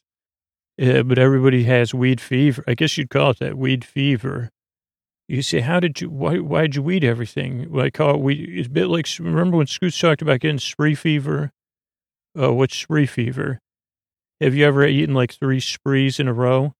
Uh, what's a spree? Kind of like it's a sweet tart with uh, a candy coating on it. Okay. And if you have too many in a row, or sweet tarts, or maybe even um, other things like that, do you ever get feverish from having those in a row? Wow, that's uh, so. This is like that with weeding. You do so much weeding, you get uh, you fever, you act feverish at least. Oh yeah, because Jon says uh, fallback flowers are getting ruined too. At some point, even the weeders are going to get uh, weeded. Yeah, which we already start to see. Arya took a little nap. Uh, I think she sensed the hound was getting, you know, because of the parallel shots. Uh, then we see even the bells, like uh, some of the bells start falling on Arya. Uh, then as Arya runs, she thinks, I think I'm going to replot some of the, repot some of these plants uh, so they don't get mow, mowed. But then as she, she drives, she runs and drops them. Uh, Cersei and Jaime, uh, they realize that, like that this is like they're in the attic. Uh, they say, "Oh, we're going to sneak out this way," and they say, "Oh, we can't sneak out." Yeah, so they're. They sit back on their beds or whatever, and uh, they say, "Let's comfort one another," because they hear the mower going and everything. You know, it's not easy. Cersei just lost, uh, you know, what she thought she had and uh, they say, "Remember the good days in here. We had just some good days." Uh, we hear the song. They think again. Yeah, nothing. You know, they say Jaime says nothing else matters. So let's just be here together and comfort one another. And then they get like uh, proverbially, per, per, proverbial. I can't say perver, proverb, proverbial. They get kissed by geese, basically, metaphorically kissed by geese. Uh, as we hear Rain's Castamere. Potted plants crying. I don't know what that means, uh, but I, am sure potted plants were crying when they saw this. Uh, I don't know, honestly. They stay forever. Potted plants crying. What else it would start with a P? I guess that is potted plants. I don't think so, though. But yeah, there's another shot. Uh, after that is something, uh, oh, Arya. Maybe she saw the plants that she dropped. Uh, yeah, then Arya walking through what was once a garden. Oh, yeah, this is the end of the episode. So basically, after Jaime and Cersei get kissed proverbially by geese, uh, we see Arya walking through. Like, so this is a post garden scene here. No garden left. Uh, no flowers, no weeds, uh, no grass. You know, but there's floating things in the air. Very, uh, very cinematic. Uh, she's walking through. You could say flowers no more. Gar- you know, garden no more. Uh, and then she sees this one swan standing there, waiting for her, which is strange. You know, but it's the swan is covered in like uh, grass and clumps of mud and stuff. Uh, and uh, she gets on the back of the swan, giant swan, by the way. Sorry about that. Uh, and the swan waddles off with her on it. Maybe it's a duck. I guess probably it was a duck. Uh, now I'm thinking about it. A white duck. Probably, maybe not a swan because she put her hands around its neck. And uh, that concludes, uh, that was the end of the movie. The credits rolled. It uh, is uh, like just faded out with Arya, or the character that to me represented Arya. So all in all, uh, it was uh, it was like uh, a lot happened, I guess, and uh, we got one more episode together. I don't know again um, what what this week holds for me. Maybe somebody will call me and say there's a part three, uh, flowers in the attic three. Uh, you know, we, weeds in the garden. I guess that was probably what it was called. Again, I, I didn't take the time to. Uh, there's no recording allowed. Otherwise, I would have taken, rec- you know, recording some of this stuff. Uh, but thanks everybody let me into that screening and let me know about it so I could compare. And yeah, so that's a little bit about, uh, we got plenty more go content here. We got Tom and Pounce, we got the prayers, old gods, and the new. So uh, I'm here uh, to keep you company. And yeah, uh, don't worry, it'll be concluded uh, in a satisfactory way, just like this movie was. You know, you're riding away off to dreamland waddling off on the back of a swan, just like Arya did. Good night. Uh, ladies and gentlemen, boys and girls, and friends beyond the binary, welcome to a daily scheduled but surprisingly good and out of the blue. We're interrupting your regular scheduled programming with some regularly scheduled programming here on Cape Bounce Radio, the radio of best friends and cats and kids everywhere. Cape Bounce Radio, the radio of best friendship. Uh, and now we present the adventures of the brave, of the courageous, and of the two of best friendship, uh, the adventures of Tom and Pounce in the world of noir Chardonnay.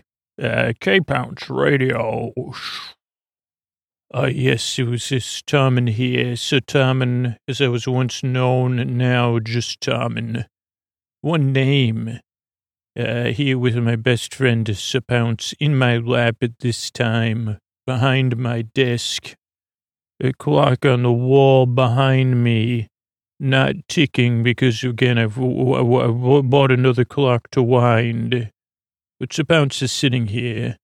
And when we're, in an office, when my phone rings, uh, now this is took a bit of explaining for me, and then a bit of explaining for you because uh, a phone. Oof, uh, in your world, they try to limit my screen time when I'm Mikey. You see, I guess I would just say it's a communications device. Uh, It's a phone, and it rings, and someone says. Uh, Nothing. I say, hello, uh, hello. And they say, is this Tommen and then Pounce? And I say, specifically, this is Tom. And So Pounce is here in my lap, though. Well, what could we do you for? And they say, I think I'm looking for you, but I can't find you. And I said, oh, okay. What, what, uh, what, what do you, what, huh, there's something familiar in your voice. Uh, and they said, yes, there's something familiar in my voice. Uh, they said, what do you call you? Uh, you know who I am. You have me at a dispose, disposition. You have me, what, what do they, uh, they call me Jesus. Uh, oh, Jesus, I like the sound of that. Uh, it's familiar but different. Uh, and where, wh- where should we meet? Uh, well, I'm at the Down and Out Cafe right now. What do you say you meet me here? Well, actually, I prefer not because, I've eaten there before, and it's uh, it's uh, it's subpar. Uh, but what I could meet you at is uh, someplace a little grittier. Uh, there is a place where there used to be this new pastime here, uh, subpar golf. It was indoor mini golf, uh, putting actually. Uh, but I think that's where we should meet. It's no longer in business. Uh, but Noir Chardonnay's working on a new business there. And so I have a key. So I'll meet you out back in the alley behind Subpar Golf. Uh, okay. I'll see you then. And so we went, and uh, Sir Pounce and I, we headed out uh, to the city. The city known by a million names, uh, but could be summarized in just one in the day. It was one of those hot, hot days in the city. Hot in the summertime, humid, hazy. I'll say it, heck, heckalacious uh, even. But Sir Pounce and I, we headed down to Subpar. We headed a, we actually headed in the front door because this was a move. I said, I don't, Sir Pounce, I'd prefer uh, not to go. And then we opened up, uh, and then we closed the front door and put the blinds down so no one would say, could we come in and play uh, mini golf? Uh, that's actually how uh, Noir Chardonnay ended up purchasing it. Uh, I'd said, oh, I would love to, what is this in here? Is this grass for me to lie on? And they said, we're no longer in business. And no, I get in the Noir Chardonnay said, interesting. So explain to me the whole thing. Putt putt It was one, what, what, would someone, anyway, we went in there. I opened the back door and I let, I, as soon as I, I was going to just cut to the chase, but when I opened the door, standing there in the doorway against the sun and sky, I'm not sure if I, to be honest, I wasn't sure if I was looking at a man or a god. Uh, I was just stunned and uh, overwhelmed with feelings of both uh, envy and uh, aspiration is the person. And I said, are you Jesus? Uh, I said, hey, who? And I, then I said, are you Jesus? And they said, yes, I am. And I said, I hope you're comfortable with me saying you're very, uh, and they said, thank you. Uh, and I said, come on in. Welcome to Subpar. Please close the door behind you. And as they closed the door and the, the, the lights in the, subpar it changed from the light from the sun from outside. The person, he looked a little grittier, he looked a little tired, but he still had that, uh, uh, where I just said, what would life be like for this person compared to me? Uh, this person, people probably smile when they come in, and, uh, you know, a whole thing. I went on a whole tent, and they said, excuse me. And I said, oh, okay, why don't you join Sir Pounce and me for a round of mini golf? Uh, and tell me what's happening, Jesus. Uh, and they said, okay. And we started to play. And the first, now this was like not everything was working correctly. The first one was a mailbox. You try to roll the ball, and then you make it jump. And then the, the mailbox, if you get it in, it goes down the uh, the pole holding the mailbox, and you get a hole in one. Also, the flag pops up uh, when you get it in there. It's a cool effect. Uh, it, if you miss, you just drop down to the to lower level where the uh, the greens are. I was explaining this uh, to, to Jesus, and Jesus uh, didn't ever play it. It wasn't a popular game, you know. Mini golf in my world, in the world of Noir Chardonnay. But we started to play, and above our heads the lights flickered, and the sun set. Uh, uh, dust was drifting in and out of the light, making it look like a, a precipitation almost. And it ended up just like, of course, uh, that this person made a hole in one on the first try. And again, I said, well, oh, by the way, we like you can only the maximum number of shots you could take is five. Uh, and we went on to the next hole, and they said, "Do you keep score?" So low, so I did good. The lower score is the better. And I said, it's part of it is just having fun. Also, you could lie on the grass, you know, that's something too. And Sir Pounce likes going in and out of the different features. Uh, the next one was like a pinball game.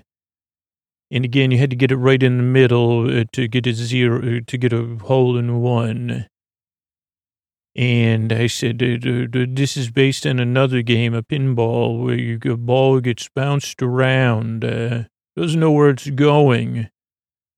Uh, knows what you like. Uh, and and uh, Jesus said, "I know how that feels." And I said, "I'm sure it looks like you do." A beautiful gleaming silver ball, or a golden ball, you know, if you wanted to, you know. Uh, and uh, it goes. I think it's silver though, because it's more reflective. Getting bounced around all around. Uh, but then you say, well, isn't that the point of the game? Another hole in one, this Jesus got. And again, I got a, I actually got a four. So I was doing better than myself. Uh, then we went into one that was kind of boring. Like you try to roll it over a fake river and you could fall into the river and then you go over like a j- j- jumping a broken bridge, I guess is what I'm saying. And if you jump a broken bridge, a covered bridge, a broken bridge into a covered bridge, you get a hole. You could get a hole in one, which Jesus did first. And I said, "Ma, you're pretty good at this golfing. You kind of look like, uh, from my understanding, you you uh, may look a bit like a golfer, or you you know." I said, Jesus said, "Thanks, but I just wanna." I thought I was here to get some help. Uh, and I said, yeah, why don't we just lie on the grass instead of playing the game over at this hole because it has a bit of a long, this is the one with the longest fa- green or fairway or whatever. And I said, also, this one has these mounds, which are good. They're hard to get up and then the ball rolls back down, but they're good for holding your head up. Uh, and so we laid or lied next to each other, Jesus and I, Sir patrolling around us, uh, studying Jesus. And I said, even Sir is checking out this Jesus. And I said, why don't you tell me? He said, it's strange, you know, looking at you, you'd, you'd think, uh, I think, uh, look at how easy Jesus uh, took up a golf and just hit all those holes in one, a natural. But then I see a look in your fore, you know, between your uh, forehead and your, your actual eyes. Uh, something happening there in your brow that tells me you're not quite sure if you're even good at it or not, and you're not having fun at all. and you wish you were somewhere else where you don't wish you would be. And I said, is that what your forehead is doing? And Jesus said, you tell me. And I said, it is what it is doing. Uh, and I said, you know, I think uh, like uh, that there's what I've heard is that uh, that's a place people hold tension, Jesus. And I said, I've learned a technique though. And I got some golf balls, and you know this was this is part of my technique. You know, say uh, of Noir Shot. I said actually Noir Chardonnay did teach me this. Uh, and I got some golf balls and I showed uh, uh, him how to massage his forehead with the golf balls. Not as comfortable as massaging your back. Uh, but I said, do it gently and it will release some of that tension in there. I said, the red ball is particularly good and the purple ball uh, for, for the kind of tension you seem to be experiencing. And he said, what kind of tension? And I said, you're, you're in conflict. Uh, you, uh, you forgot how, I said, you, you, uh, it's complicated. I said, I don't even understand it myself, uh, to be honest, Jesus. Uh, I said, I, I think this is a very, all you could say is it's a very confusing situation for more than one person, though, I think is where you've turned away. Uh, do you understand what I'm saying? And Jesus said, no. And I said, okay, let me explain it to you. And I said, let's walk the course. Let's get up. And we started to walk the course. And I said, let's just imagine that at every hole you get a hole in one, hole three, hole four, hole five. And here I was getting four, you know, fours and fives, maybe a three, maybe even a hole in one. In the one where you're trying to make it look like you're, uh, with the, the C-L-O-W-N, because that one I seem to be more focused on. And I said, let's just say you play, and then you start to think, uh, you, you start to think just about getting these holes in one. And maybe you, that uh, this helps Subpar stay in business because they say, look at that man getting all the holes in one. I want to golf where he golfs. Uh, and somehow it becomes this, uh, relationship, right? So you come here you you hit you know you think you're having fun, but you have to keep hitting holes in one. And he said, I'm confused. And I said, well, it's a confusing situation. But here's the thing, Jesus. The whole time you were playing with a boy named Tommen. All that time. And he said, and I forgot. I said, I don't know if you forgot, uh, but you may have been distracted. Uh, distraction upon distraction upon distraction, right? Because you have the situation, which we'll never speak of other than to say that ever again or even refer to it in any manner. See? Then you have the uh, feelings, the, but then there's multiple layers of confusion. And then you don't know how to feel about it. Then you have the multiple distractions of feelings about the confusing things. Uh, and you could even probably say to yourself occasionally, I don't even know why I'm hitting these balls in the hole. Or, you know, oh boy, I didn't realize that was, uh, oh boy, you don't even know why you're putting, oh, you don't even know why you're playing this game. It's not the Game of Thrones. It's another straight, much straight.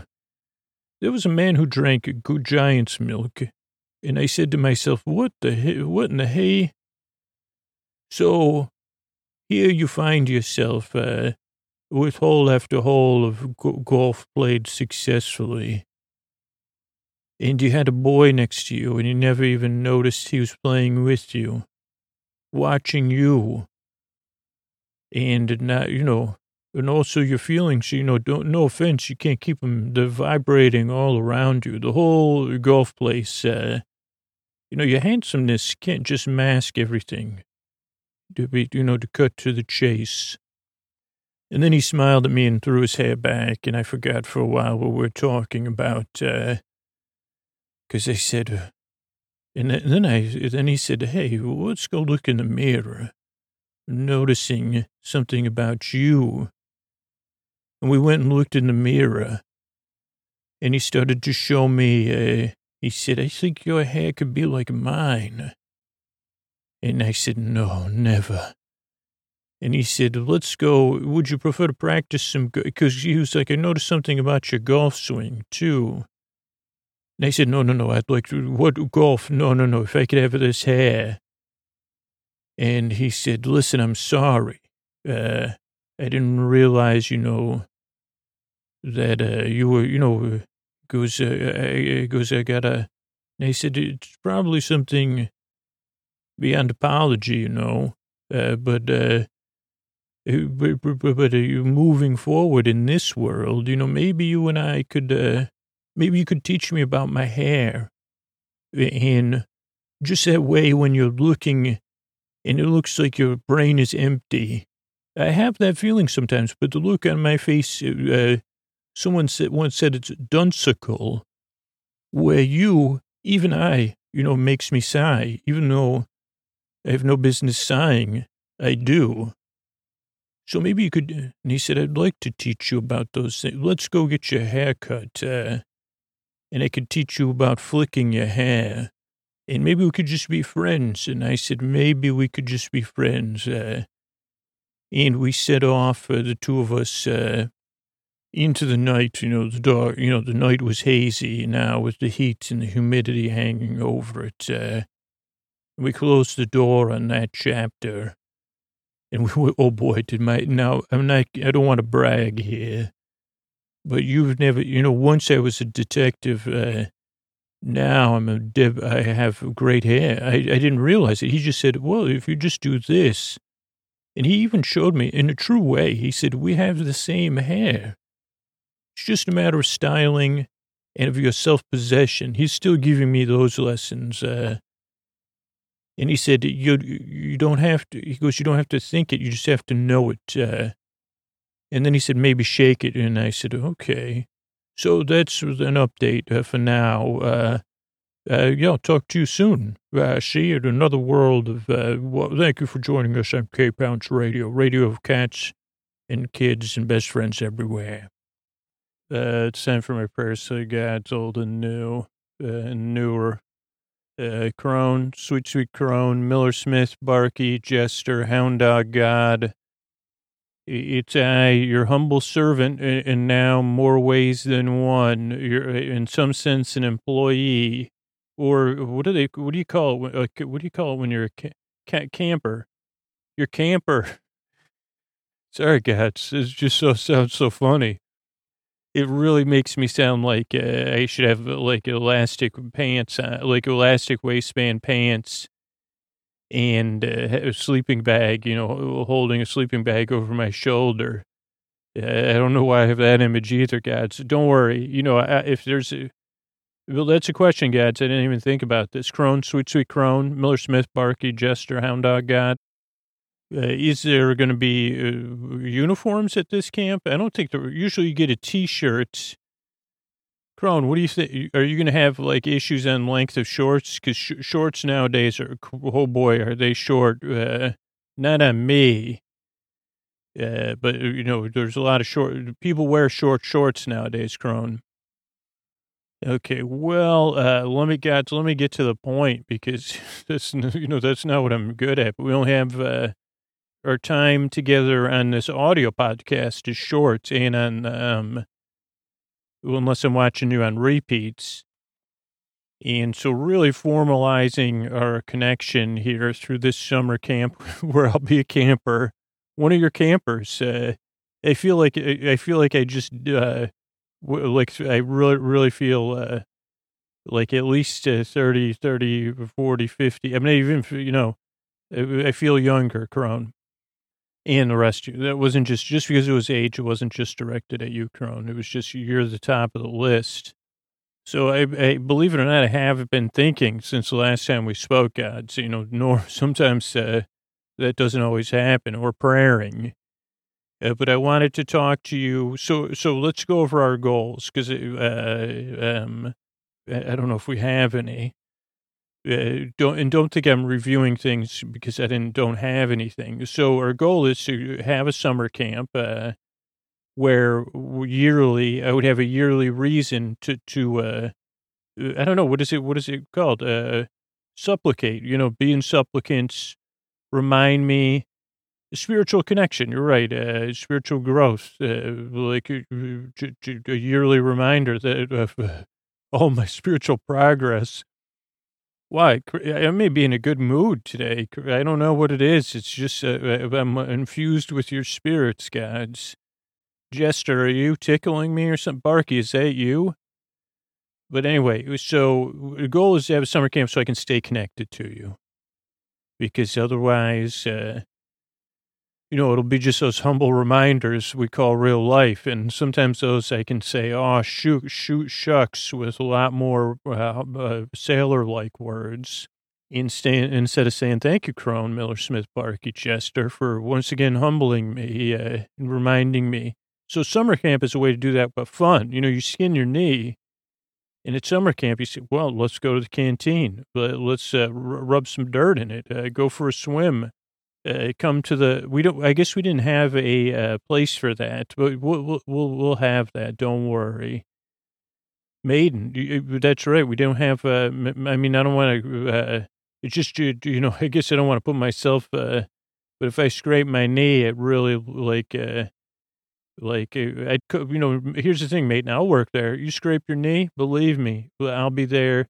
Are, do you prefer uh, uh isopropyl or uh uh, the other stuff, uh, peroxide, uh, because I got I got my uh, cotton swabs ready. Cotton swabs at the ready. Sorry, I got off topic there. So, oh God, so, so we're gonna have a summer camp where we can connect, where all the other people, you know, people without a the people that also will eventually praise you once they once they catches on. I mean, maybe not having the most successful TV show or one of the most successful ones, you know, water cooler television that uh, that I know of hasn't. I don't know if you knew this, but uh, that's sometimes why I'm a little bit confident. Is uh, well, you probably know more than me. How many people are praying in other than me? And I don't, I don't want to get smoted, but uh, I, yeah, sorry guys. I guess I this is why I do need to be humbled. You're right, Crone.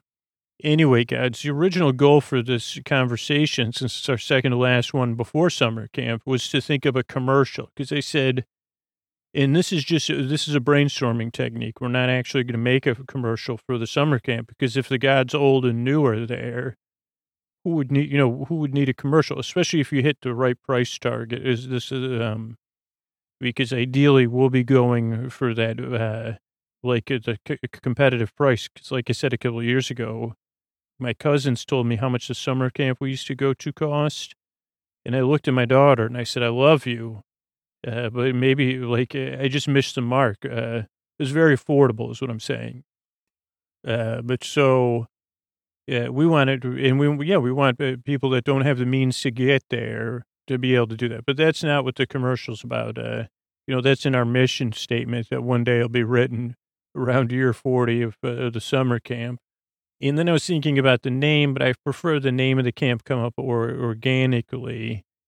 Also, I just didn't have a good catchy name, and I didn't want to like. I think you know, if one thing I've learned, uh, you gods deserve good names. Uh, you know, Crone, you came. You know, you, you whoever the first, uh, the Andals or whatever named you, and I think the rest in in the Smith uh, probably the uh, Andals. So the you know I don't know, first of their name said, Hey, Smith, you know, the warrior. Oh boy, that warrior. You know, hey, get your own, hey, warrior, here's some, something. Get your own summer camp, you know? Uh, you know, we make moon pies at this summer camp, not like the, all the, we make horseshoes. So that's what's forged at our summer camp.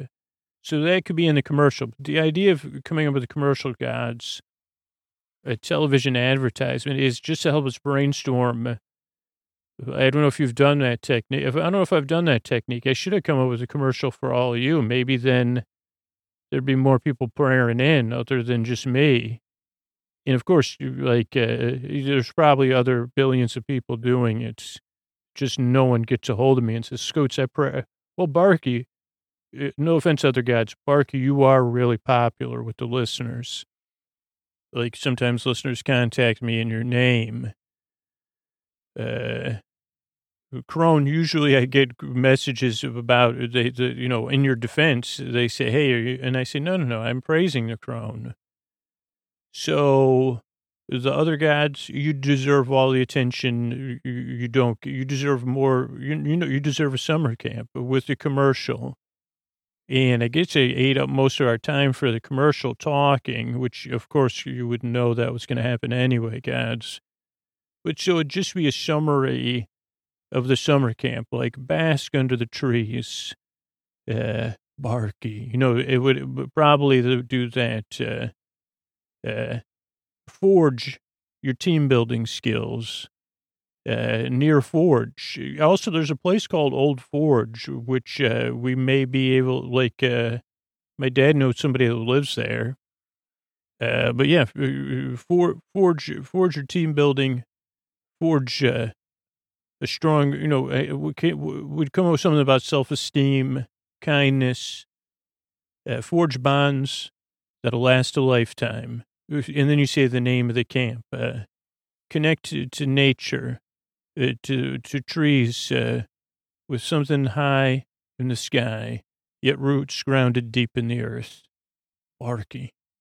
Uh, learn to, to, to, to, to eat well, to prepare food with your community members and uh, the effort that goes in, you know, to all state, something like that, Barky. It's, I mean, uh, sorry, uh, Miller. Uh, this is sounding more and more like there used to be a thing, Club Med, I think it was called, or something, where fam like families of means would go. This isn't what we're shooting for, but something like that was uh, the Miller. Uh, eat three squares a day. Uh, and uh, you, you like uh, you know mil- bale your own hay. The Miller, I, I know Miller. Uh, this is why it's brainstorming, and you know right, I have a brainstorm, so it's hard for me to brainstorm. So, uh, uh Crone, uh, learn to respect the wisdom of your elders. Uh, take lessons from your past, and use them to gild, gild your future. The Crone uh, establish a vision, a vision for what you might want to be. Uh, uh you know, and we if we had like four value, like there's 4-H camp, uh, Crone, Miller Smith Park, and Jester. I forget what the 4-H is. Uh, horticulture, horses. Uh, hor- I think horses are at least like four, two or three of the 4-H's are horses. Horticulture, love 4-H. I'm just not a member, and I don't know what the H's are. And I, I know you could reach out to me and let me know. But uh, uh, uh horticulture, because like I get to meet the four kids from 4-H uh, at the New York Great New York State Fair, and I know probably horses isn't one of them, but uh, just something I associate with. What do you 4-H is horses, horticulture building, horses, and uh, you know wholesome fun yeah, yes. So I just, so Crone, could you keep the 4-H from smoting me? Just do me a favor, put up anti anti smote thing over me. Um, all apologies, I'm always incorrect. It's Scoots here. So, um, oh, but they have four values. It just I'm not aware of what they are. Is what I was going to say. Health maybe is one of them. I don't know if happiness would be one, because uh, I don't know for our camp. You know, we know we all know, uh, gods. You know that. Uh, uh, happiness is in the you know the, the sweat on the grindstone reality uh, not on the uh, nostalgia you, you, bathe yourself in when you think of in design summer camps. And nostalgically look to the future in some sense and imagine you're gonna it was anyway god. So back to the commercial. Uh, learn to perform uh, do, you know something something the performance artist within you. Clown around. And uh, you know, learn uh, informed practices at the same time, you know, uh, team building and, uh, you know, uh, the jester. And then maybe for Hound Dog, sometimes life uh, can just be a real drag. Sometimes life takes a turn that's unexpected. You fall down and skin your knee. What's Scooter doing with uh, the maiden? No, no, no, back to the commercial. Uh, and sometimes you fall down and skin your knee.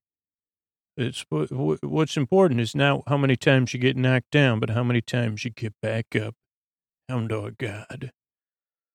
Uh, I think that's it, guys. I really ate up a lot of time without, you know, talking to you and prayer, you know, just praying and, gen- you know, general praise uh, and check-ins. So, but that would be the g- general gist of it. I think the idea, I mean, for the most part, it's like uh, we just got to put the co and Mittman for, for, for next week. Last last week together, guys, on a formal basis. Uh, but thanks for for hearing me out. Uh, it's always an honor, and uh, I think that. But I think you get the idea, guys. Really, I'm trying to sell you. And also, uh, Barky, did you purchase any land uh, or uh, acquire it by uh, whatever uh, eminent rights? If you're uh, a holy, like, is it your eminence, right? So your eminence rights uh, instead of eminent domain I mean, it's all in the domain of your eminence. Uh, am I just mincing my words, Sparky?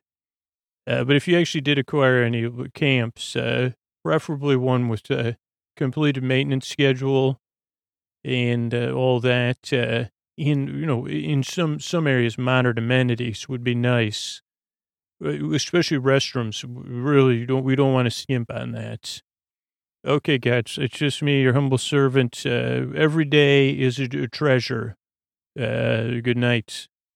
Uh, I want to thank everybody that reviewed the show on Apple Podcasts recently. Uh, G-R-E-W-S uh, from the UK said, amazing. Normally I'm tossing and turning all night, but Scoot's slurred words and his tangents are amazing and let me street, sleep straight away.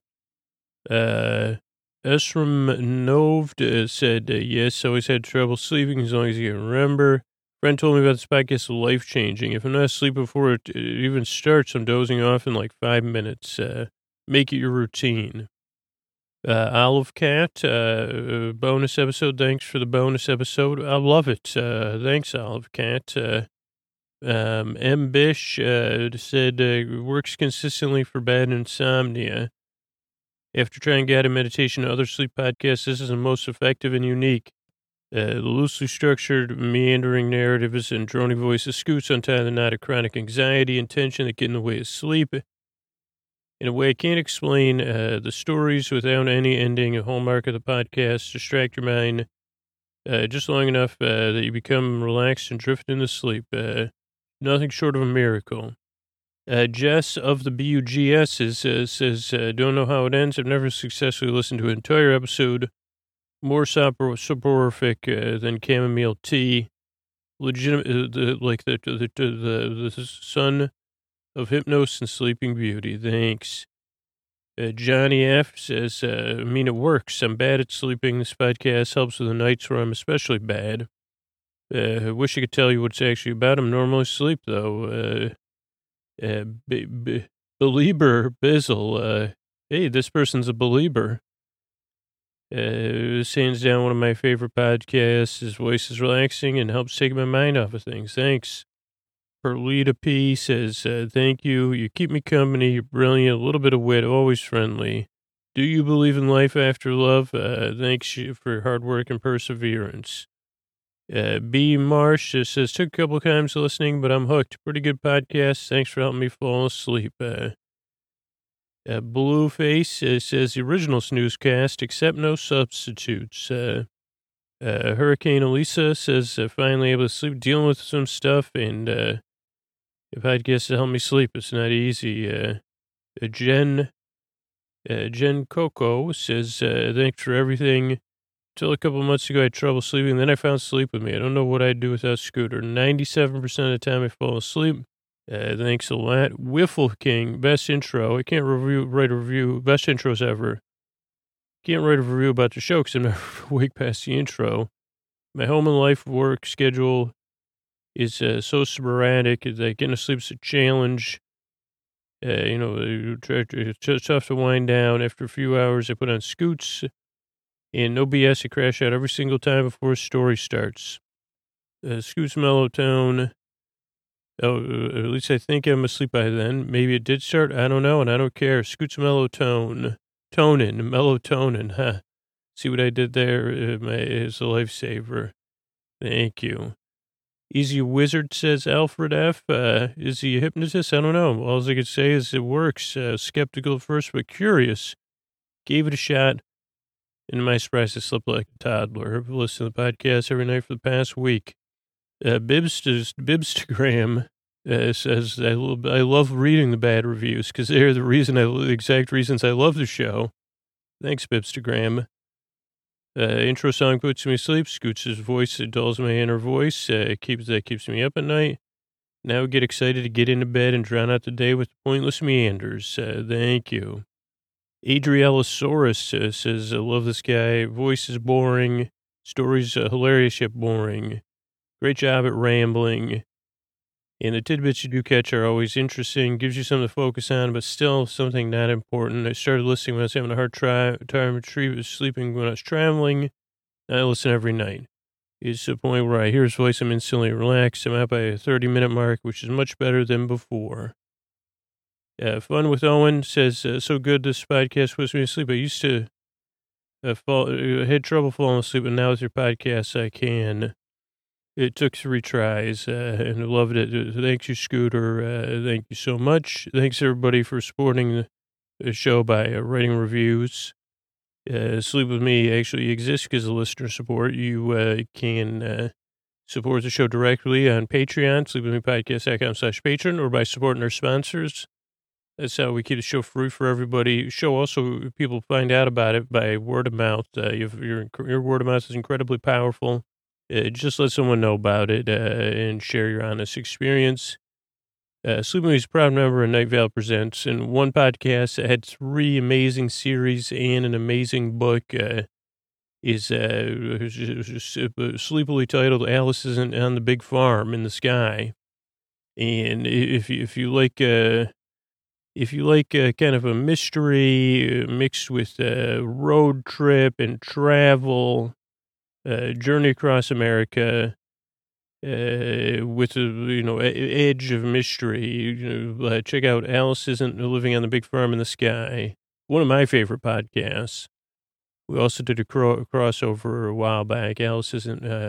Uh, isn't at brunch, uh, I think it was called. But uh, check it out at nightvalepresents.com because then you can see the real title. Uh, assuming he's also a pr- proud member of uh, Night, uh, Presents and PRX. You can see everything they're doing at prx.org. There's plenty of other episodes ready to go if you need them. I'm here. Good night. All right, everybody, Scoots here talking you in with this month and uh, Sleep With Me Plus, audio news. Uh, we got a referral program going. If you want to sign up for that, you can always do that at sleepwithmepodcast.com slash refer. I'm going to run through all the content we put out um, this month on Sleep With Me Plus. If you're still waiting to transition on Patreon to Sleep With Me Plus, you got most of this stuff too.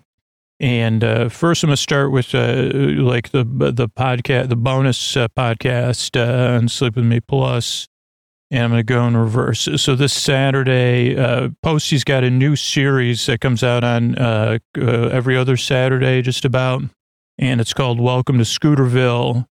And he's real, people are really excited about this. Those are Posty Super Deluxe episodes. Everybody that supports the show gets those in the bonus feed, and they're really fun. They're really cool and really creative. Uh, some people like listening to him during the day. Some people fall asleep to him. On uh, last Thursday, TNG First Contact Part Two came out for Boar Friends and Boar Besties, and uh, so it's coverage two two uh, two part coverage uh, in January and February. Bonus episode covering the Star Trek: The Next Generation movie Contact, uh, First Contact, excuse me. Uh, then Saturday, uh, oh wait, no, I'm, I'm scrolling too fast. Sorry. Um, yeah, then Saturday, February 3rd was another Posty Super Deluxe Welcome to Scooterville episode. And, uh, yeah, that was all, everything in the bonus content feed. I think we got one more bonus. Uh, we got, um, some other stuff coming out. All intro, all night episodes. This for, uh, Boar Buds and Boar Besties. Uh, it was deep value and uh, uh, I don't know what the pa- pa- Patreon tiers were anymore. Deep value and ultimate value or something. So we had an all intro episode come out February 8th. Uh, and Big Farm in the Sky, PI, all night episodes, uh, the six episodes six or 13. That was part two, six hours and 18 minutes of Big Farm in the Sky, PI. And then, yeah, this week, uh, another all intro episode will come out. Another all intro episode came out on uh, February, January 26th or 28th. I can't read that. Okay. And then the story only feed and the ad free feed on Sleep With Me Plus, you know, the, the story only episodes and the, um, ad free full episodes come out on the same day. So if you're a story only listener, you get those on the same day. Or if you're like, you know, making playlists, um, so let's see. Those are two separate podcasts on Sleep With Me Plus, um, but same content. Uh, just uh, the story only versions have no, well, obviously, no ads, no theme music, no uh, jingle music, and no thank yous at the end, and no intros. Just the story only portion of the episode. Okay, so Sunday, twelve thirty nine, dessert week. That was Great British Bake Off episode six. Wednesday was Putt Putt Prodigy, our new series, Multiplex, episode one.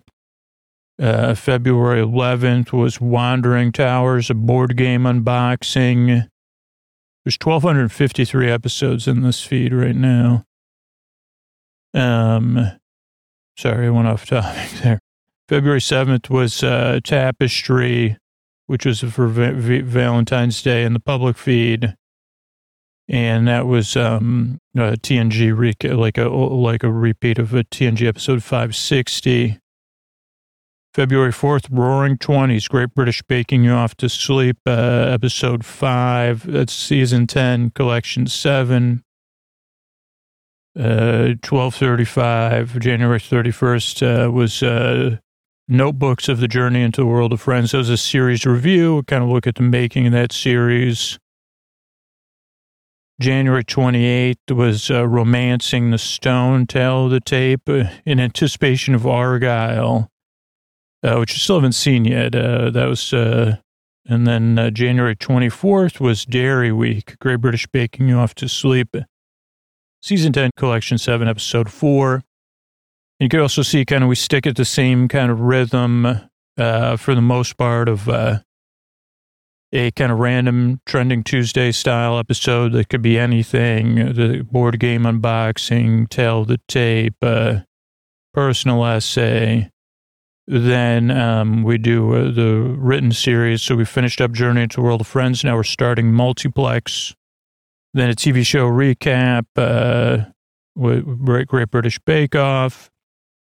And uh, yeah, what else? Uh, I think that's everything would I record this week? Great question.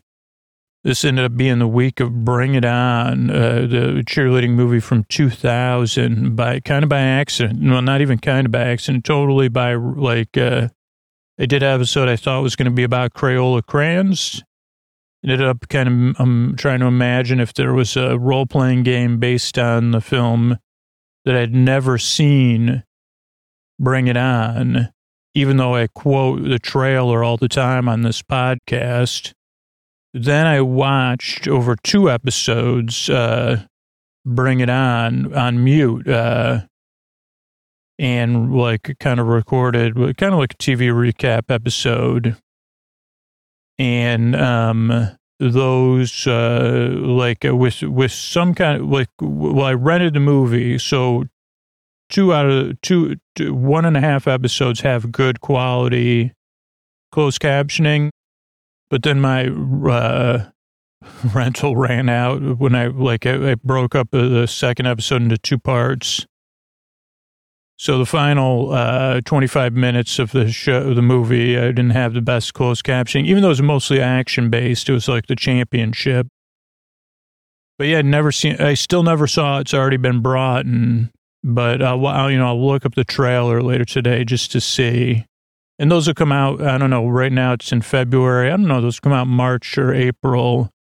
And those will probably come out as TV recaps because we're still recovering, honestly, from the strike. And I'm still a little, um, you know, all the Great British Bake Off episodes we recorded before the strike. Uh, And so I'm still easing my way back into figuring out what our future of uh, TV recap style episodes is. So we have some interim content right now as I kind of uh, see what I'm comfortable with uh, and is sustainable for the long term of the podcast. Uh, and so, yeah, we'll go from there. And uh, um, yeah, I think that's it for now. I'm uh, glad you're all here. And if you ever want to support the show directly, trying to put these at the end of the public episodes um, just as an experiment so you can kind of get a better idea. Still a sleepy voice. But yeah, if you ever want to check out a seven day trial at Sleep With Me Plus, it is a huge way to support all the work that goes into the show and make sure the podcast stays sustainable so that you can, you can rely on it and a ton of other people can rely on it. Um, and, uh, yeah, you can do that sleepwithmepodcast.com slash plus. Uh, and then let me know what you think, uh, or, or tell me so I can say thank you. Uh, thanks so much and good night.